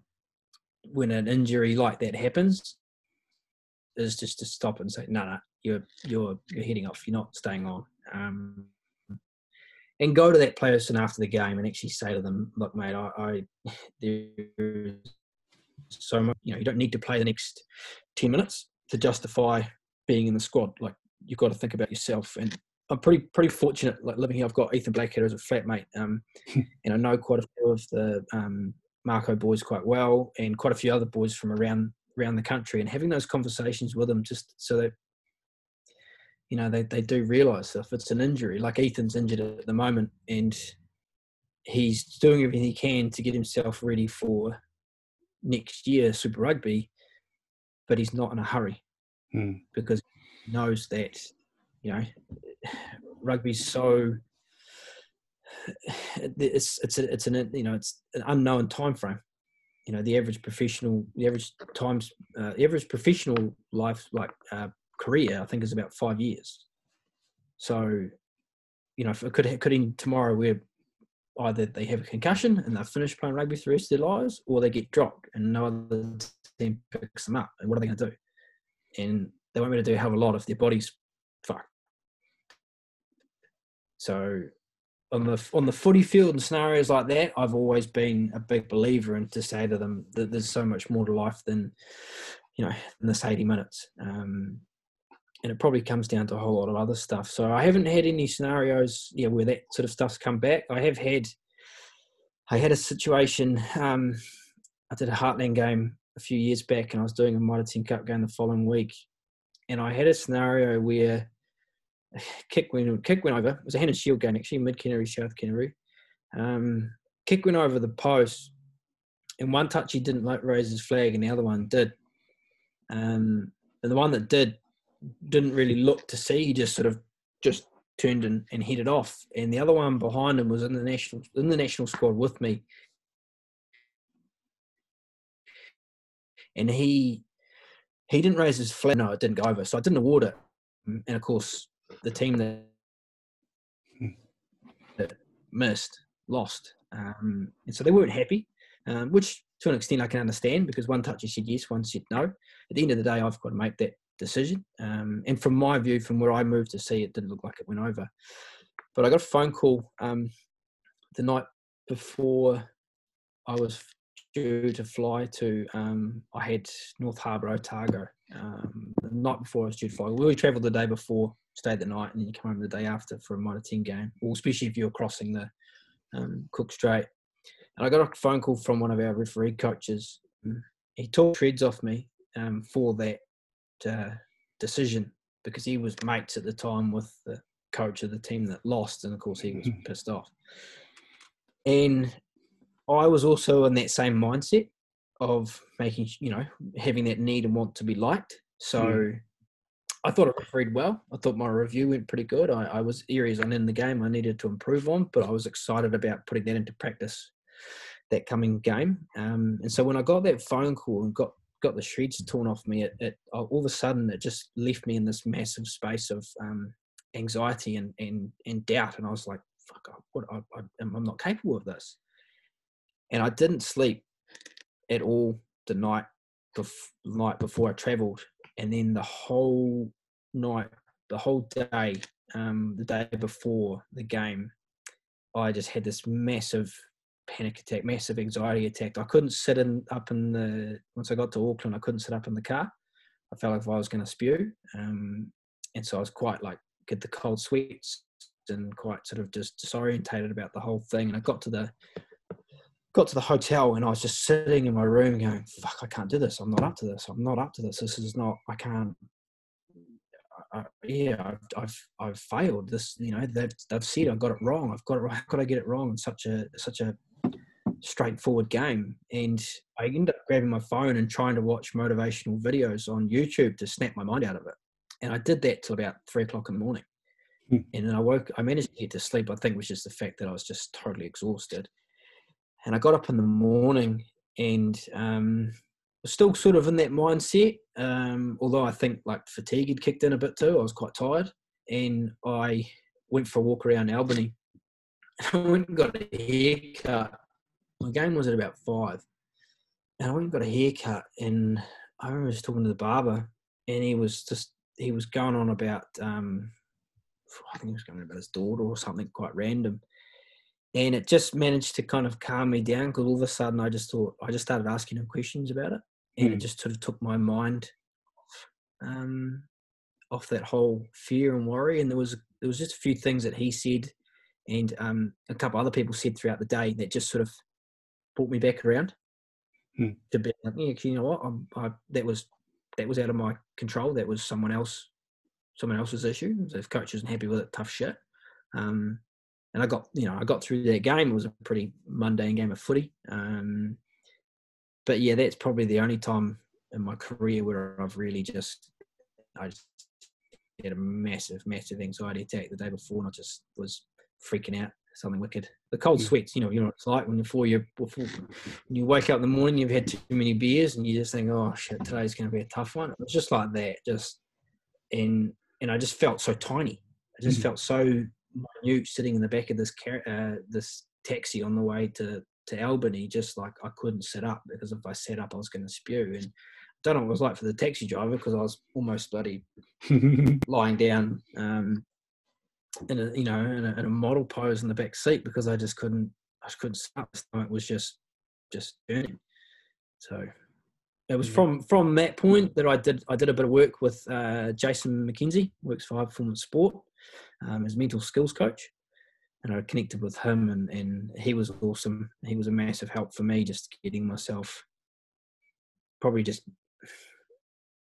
without him knowing, probably just helping me to kind of bury those emotions. Mhm. Um, to make sure that they didn't come out because the last thing I wanted to do is have something like that in the middle of a game yeah. um, because that would have gone completely against everything I'm trying to achieve. You know, when I'm out there on the footy field, and it's an unachievable goal to have everybody, um, you know, eh, you know, for, for the need and want to be like. It's a it's a high aspiration, but it's unachievable. Yeah. Especially as a referee, for crying out loud, like you know, you, you come off a game, at least fifteen people aren't going to be happy with you. Yeah. Well, not they're not going to be happy with it. They're not going to, you know, it's not. So it took a while for me to to realize that and to kind of overcome that. Mm, mm. And I'm probably see it now that it is what it is. You know, like uh, if a scenario happens, you know, someone puts a golf ball through my window, oh shit, get a new window. Hmm. Well, you know, life's life's not over. So, um, yeah, I've got a few of those battle scars, mate, which I think have probably helped me have a bit more open-minded, that growth mindset that I have today. Nice. And sort of, do you think it's you, you sort of spoke a little bit about there with Ethan, you know, and you know, whilst I haven't played Super Rugby, I've definitely felt the all-consuming um, thoughts of trying to make a team, and and that sort of preciousness of of your whole life type stuff. You know, like you know, one one you know, there's there's a thing from Eric Rush about one. It's just one man's opinion type stuff, and you know that all these all these things, whilst they're important to you and you're passionate about them and you're giving them your all, at the end of the day, they don't matter. The the preciousness of life and the, the people around that that love you and, and care for you matter. Like, um, has, has, that been sort of something that you've been able to touch on with, with some of the guys? Um, you know, at a, at a more sort of personal level, like you know, like you say, this it's just eighty minutes, or, or, you know, it's just one season, or you know, there's there's more to this. This is a this is a point in time. Yeah, yeah, definitely. I was I was pretty fortunate a couple uh, a couple years back. Um, the flat I was in, um, Ethan was in it just as he made the Mako. Um, Dave Eaglestaff and Andrew Stevens. Um, Andrew Stevens played over 100 games for Buller. Um, Dave Eaglestaff's played about, about 30 or something. Um, so we were obviously a pretty rugby um, mad active on it. That you know, it's not. You know, there's there's no way either of them would be playing till they're 60, and there's no way I'd be refereeing professional rugby till I'm 60. So it was the the mindset of making the most of it um, mm. and enjoying it. Um, and um, there's a pretty powerful quote that uh, Robin Williams said on set. I remember reading it not long after he passed away, um, and he said, "We've all we've all got to stand still some at some stage and take everything in because not everybody gets to do what we get to do." Hmm. And he was talking to to another actor on it, and I think it's pretty it's pretty real for for for sportsmen, you know, for sportswomen. You know, not everybody gets to do what they get to do. Not everybody gets to do what I get to do. Not everybody gets to do what you get to do. And I don't think at times, and I've always said that to other referees in the squad when they've um, when they're making their debuts. Um, you know, I had a I'm very tight with the likes of Ben O'Keeffe and Paul Williams, and I spoke to Paul before his um, doing his Bledisloe last weekend, and I just said, make sure you take the time to smell the roses, mate, because not everybody gets to do what you get to do.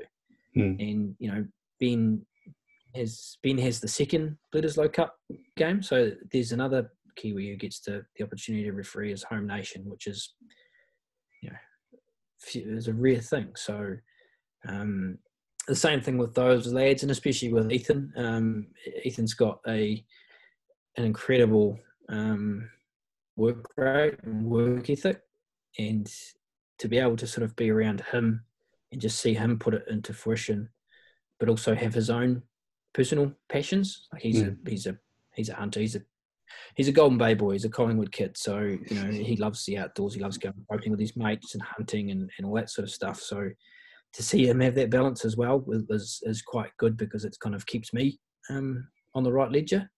Mm-hmm. Um, and the likes of a lot of the other boys, um, the Quinn Strangers of the world. Um, you know, the day he got made, uh, got named in the All Black squad. Um, you, you, know, he was he turned the TV on to sort of see how many of the, the lads were in the squad, and all of a sudden his name gets rung out.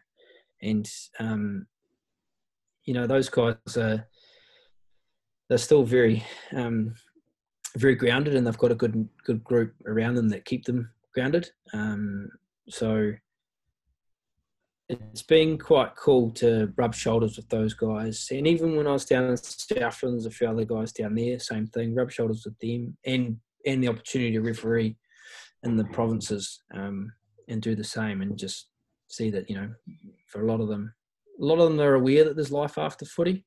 Um, and they've got to prepare for that because that, like I said, that time frame is unknown. Um, there's probably, I don't know, um, not in deep, not fully in that right in the middle of that industry and that professional side of things to know if they do enough um, from New Zealand rugby perspective to support the guys. Um, you know, they can only do so much. It's like I said before, they can only do so much. It's up to the men to actually take that step.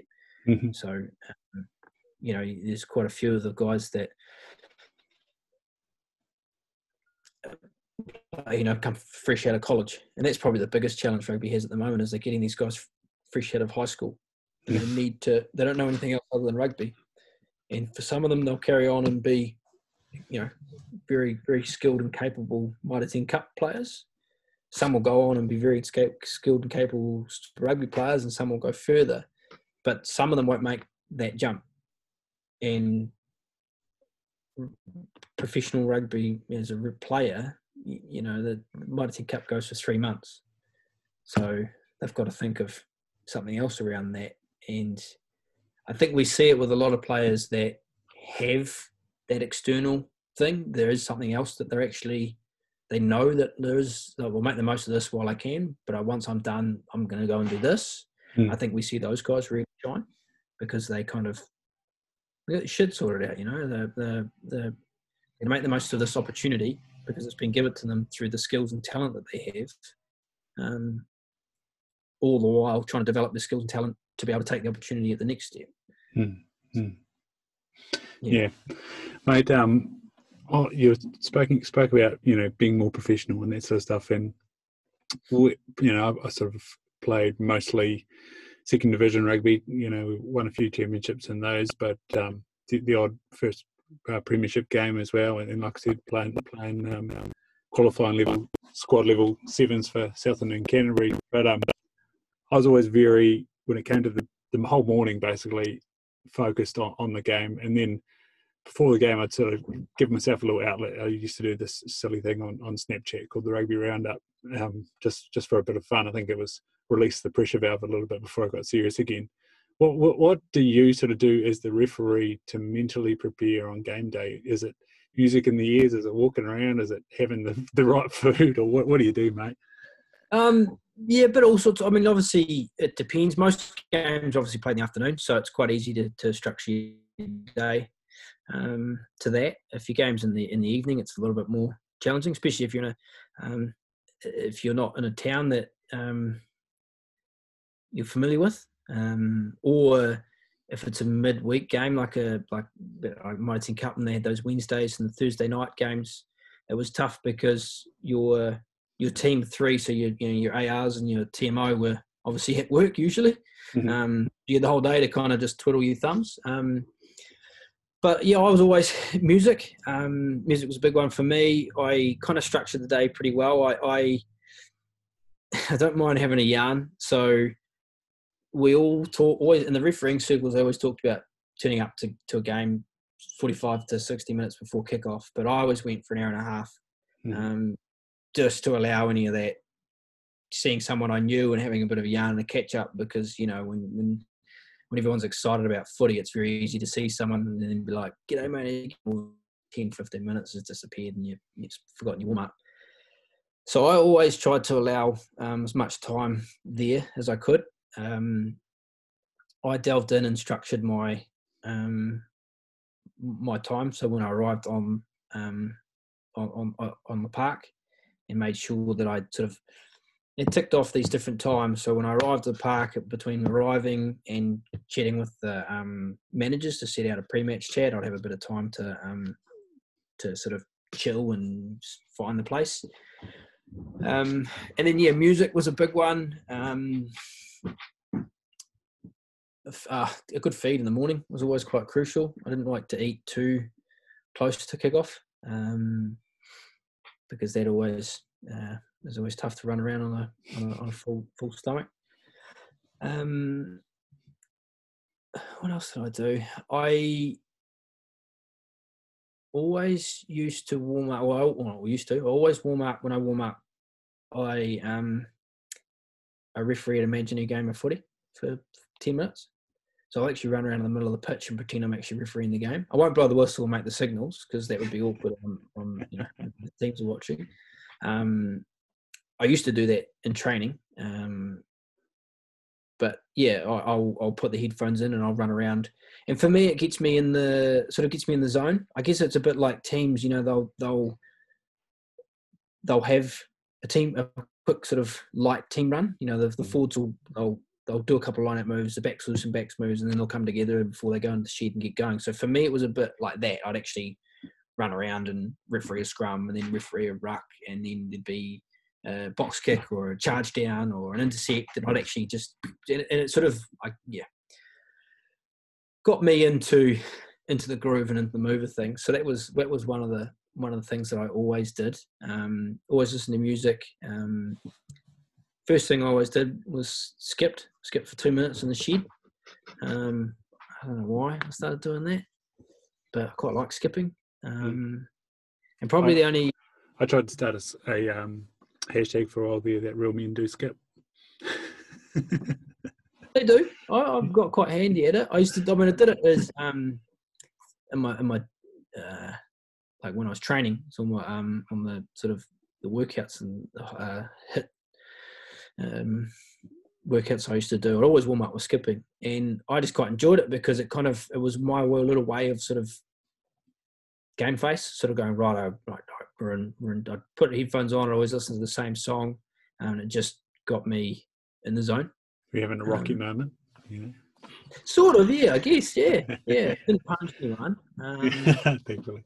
a few times I felt like it, but uh, yeah, it was kind of that. It just got me into um, into the into the zone. Like I'd, I'd done the pre-match chats, I'd done um, the yarns with the managers and the coaches and stuff. So then all of a sudden it was my time, and it was time to get ready. So headphones went on, and I'd skip. And sometimes I'd be skipping in the most weirdest spots in the changing shed because they weren't big ones. So I'd be in the shower trying to skip, or I'd be um, you know, out in the corridor. Um, Forsyth Bar's a good one. Um, down the actual big long alleyway out the back, I was down halfway down there skipping, and all the people, there's someone down the halfway down there skipping with um, boots on and, and ref kit. What's he up to? And they're like, oh, you know, that's the ref. So people go, like, oh, right, okay. Um, this guy. yeah, this guy. So yeah, that was that was just. I mean, those are just habits that I've I've created that that allow me to get myself into that um, mindset that I need to be in. Um, so yeah, those are just pre-game pre-game rituals. Um, Fridays were always a day of doing every, anything else. Mhm. Um, throughout the week, you'd obviously have your days to watch different footy and do your preparation and that. Um, I religiously had my bag packed on a Wednesday night. Um, I always had a list, but that stemmed from a season where I lived when I was in Waikato and I travelled to Invercargill was when I first started doing predominantly prems. And honestly, about four out of the oh, 15 games that I refed, I got there and I'd forgotten something. Oh. I always forgot a towel. always forgot a towel. So the warehouse would often provide me with a towel. Um, I forgot boots. I'd always forget one thing. Like boots was a, was I forgot one season. I forgot two sets of boots, um, and so I had to buy boots, which was a bit poor because I was in the, in the New Zealand in the refereeing squad, and we got kit supplied. So I had free boots sitting at home, but I had to go and buy boots. Um, and because we were sponsored by Adidas, I could have gone and bought Mizuno's and worn them in club rugby. Wouldn't have been a bad bad thing. But um, yeah, I always went and bought Adidas. Of course, they're not cheap. Uh, often forgot a whistle. So yeah, same thing. Whip in the Rebel Sport and get a whistle. Um, but from then on, I created. I had a little box. I called it my kit of shit, and it's got um, about six or eight whistles in it. Um, Fifteen or twenty um, old the old twenty cent, fifty cent pieces, the big ones. the coin toss because you're in the mud. Um, watch. I often forgot my watch. Um, so yeah, it, it wasn't until I had that season then I was like, well, mate, I need to I need to make a plan here. So I wrote a list of everything that I needed for for game day, and, and on Wednesday nights I packed it. Well, depending, I always packed it so three days prior to kickoff. So if my game was on a Saturday, then yep, Wednesday. If the game was on a Sunday, then um, do it on Thursday. And the only I told I had a podcast today. Only only one thing I've done, which I'm probably looking back now is a bit weird, but I've since my first class debut in 20 no since when I made the South Island Zone squad, so doing um, Colts and um, you know Southland B Otago B stuff. I've had the same pair of undies that I've worn as a referee. Love it. yeah, I've always been washed in between, obviously, but they're they're always my game day game day jocks. Um, that's that yeah, in better condition than what I would most people probably think because that stems back to 2010. So um, I've done 10 years uh, that level, so they're probably due for a change. But shout out to jockeys, like they're still actually. That's outstanding. Yeah, yeah. Mate, this is this has been a freaking awesome yarn, just off the cuff, and and you know, as I said, thanks so much for delving deep into to some of your experiences. Um, you know, they're not always easy to to relive, um, but uh, you've you've said it a few times, and we've talked about it. The Reel Effect. Where do people find you and find the Reel Effect, and and how do they connect and, and move forward with with this sort of thing if it if it sounds like them? Yeah, so we, we've got we've got the social media channels. We're on Instagram and um, and Facebook. Facebook's probably the easiest one to, to, to connect with us on. We've got a website up and running, so it's the reeleffect.co.nz. Real spelt with two um, two e's, like the fishing reel.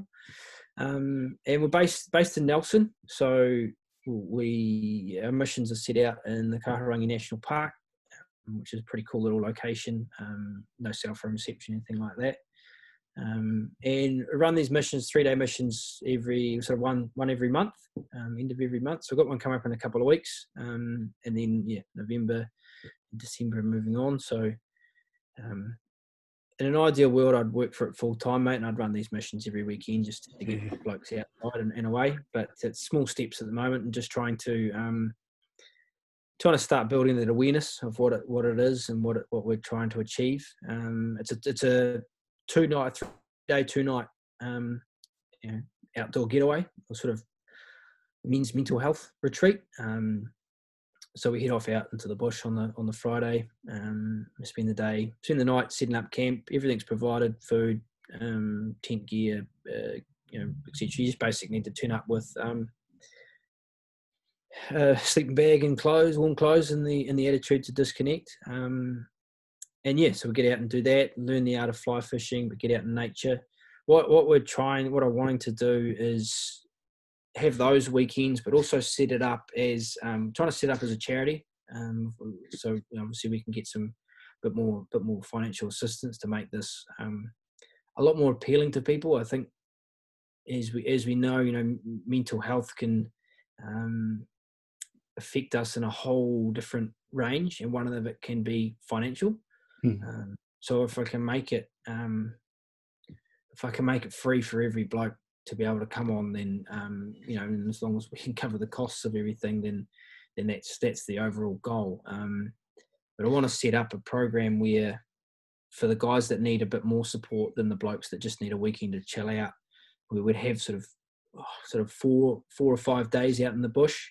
Um, get the professionals in. Um, I'm I'm by no means a professional when it comes to um, you know mental health um, but just get that support out there for these blokes introduce them to this um, you know to a potential hobby and then from there have six or eight weeks where they get that support ongoing so mm. they'll get access to a counselor and they'll get you know say a gym membership to get the physical component up um, and then at the end of that six or eight weeks we'd come back out to the bush sort of for four or five days and, and, and recap what we've achieved and then sort of reset and refocus moving forward, and hopefully in that create a bit of a brotherhood. Um, because as those guys are on that six or eight journey week journey, they'll be doing it hopefully together, mm. and they can share those experiences with each other to obviously better, better help and better better support each other, which is what I'm trying to do by sharing my story is hopefully connect others to be able to do the same. So running a little um, fundraiser at the moment. I'm pretty fortunate, as I said, in the, in the rugby circles to um, meet some pretty awesome blokes, and I've managed to get five um, signed Super Rugby jerseys from the 2020 um, Super Rugby Aotearoa season, and I've got them up on the um, Facebook page, just trying to um, uh, fundraise and raffle them off at the end of the month. it's a five dollar entry to whatever jersey you want, and for as many entries as you want.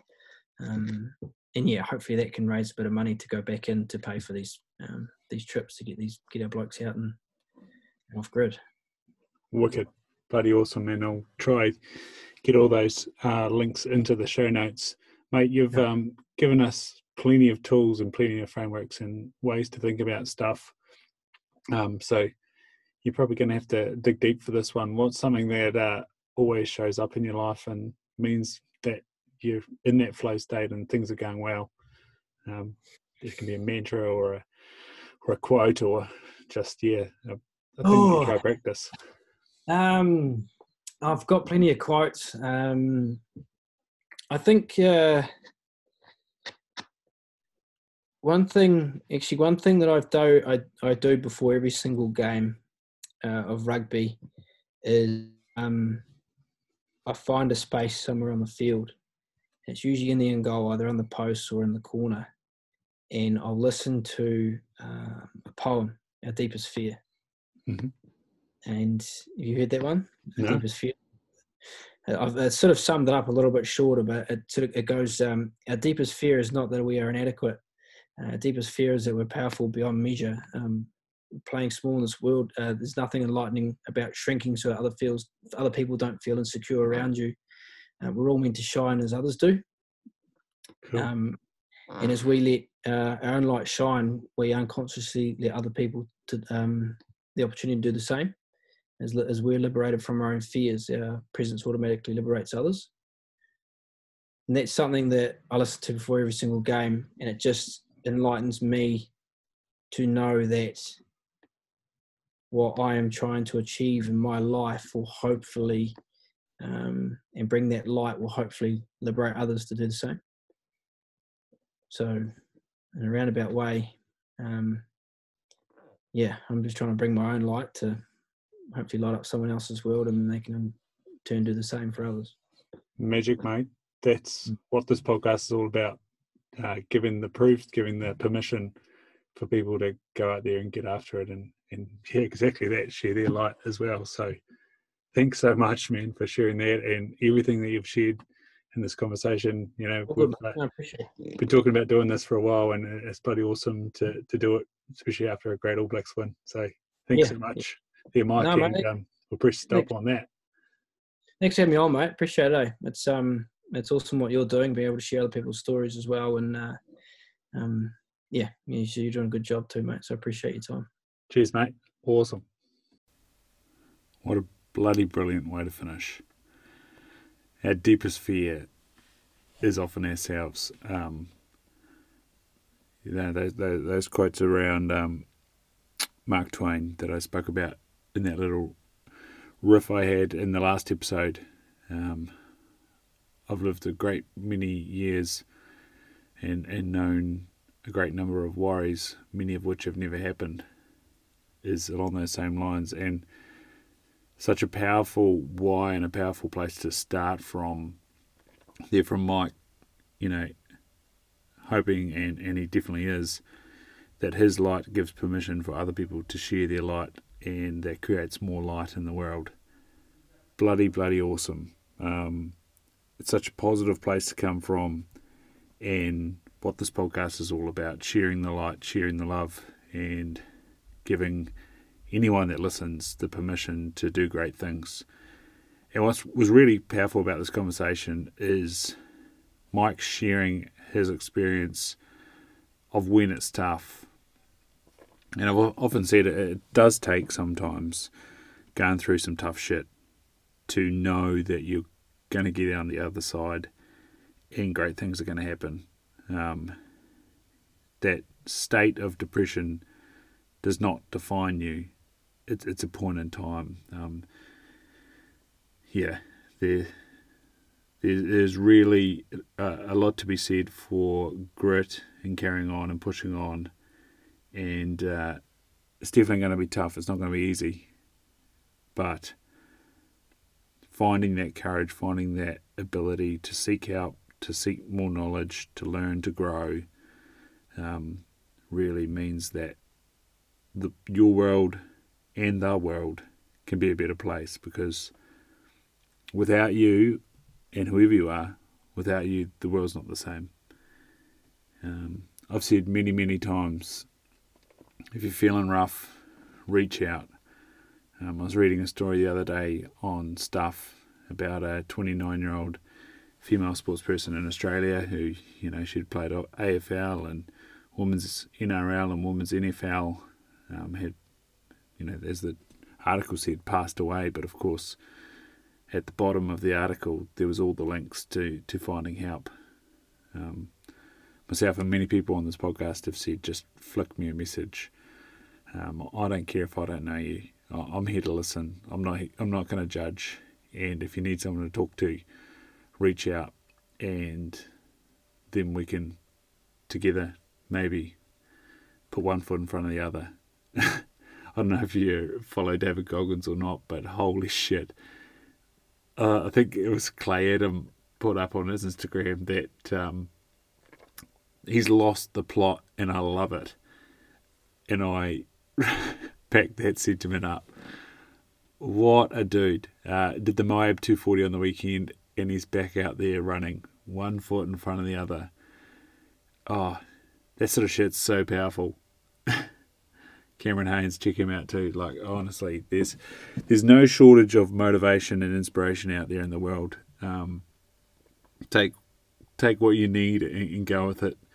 And uh, yeah, one foot in front of the other loved this conversation. Sorry again about the audio. It was it was so gutting when when that happens. You're having this outstanding conversation and someone's um, pouring their heart out, and and the uh, technicalities of it all all break up. That's why I'm, I'm trying to up the technology and hopefully we can do more in person um, in person chats because that makes it so more reliable.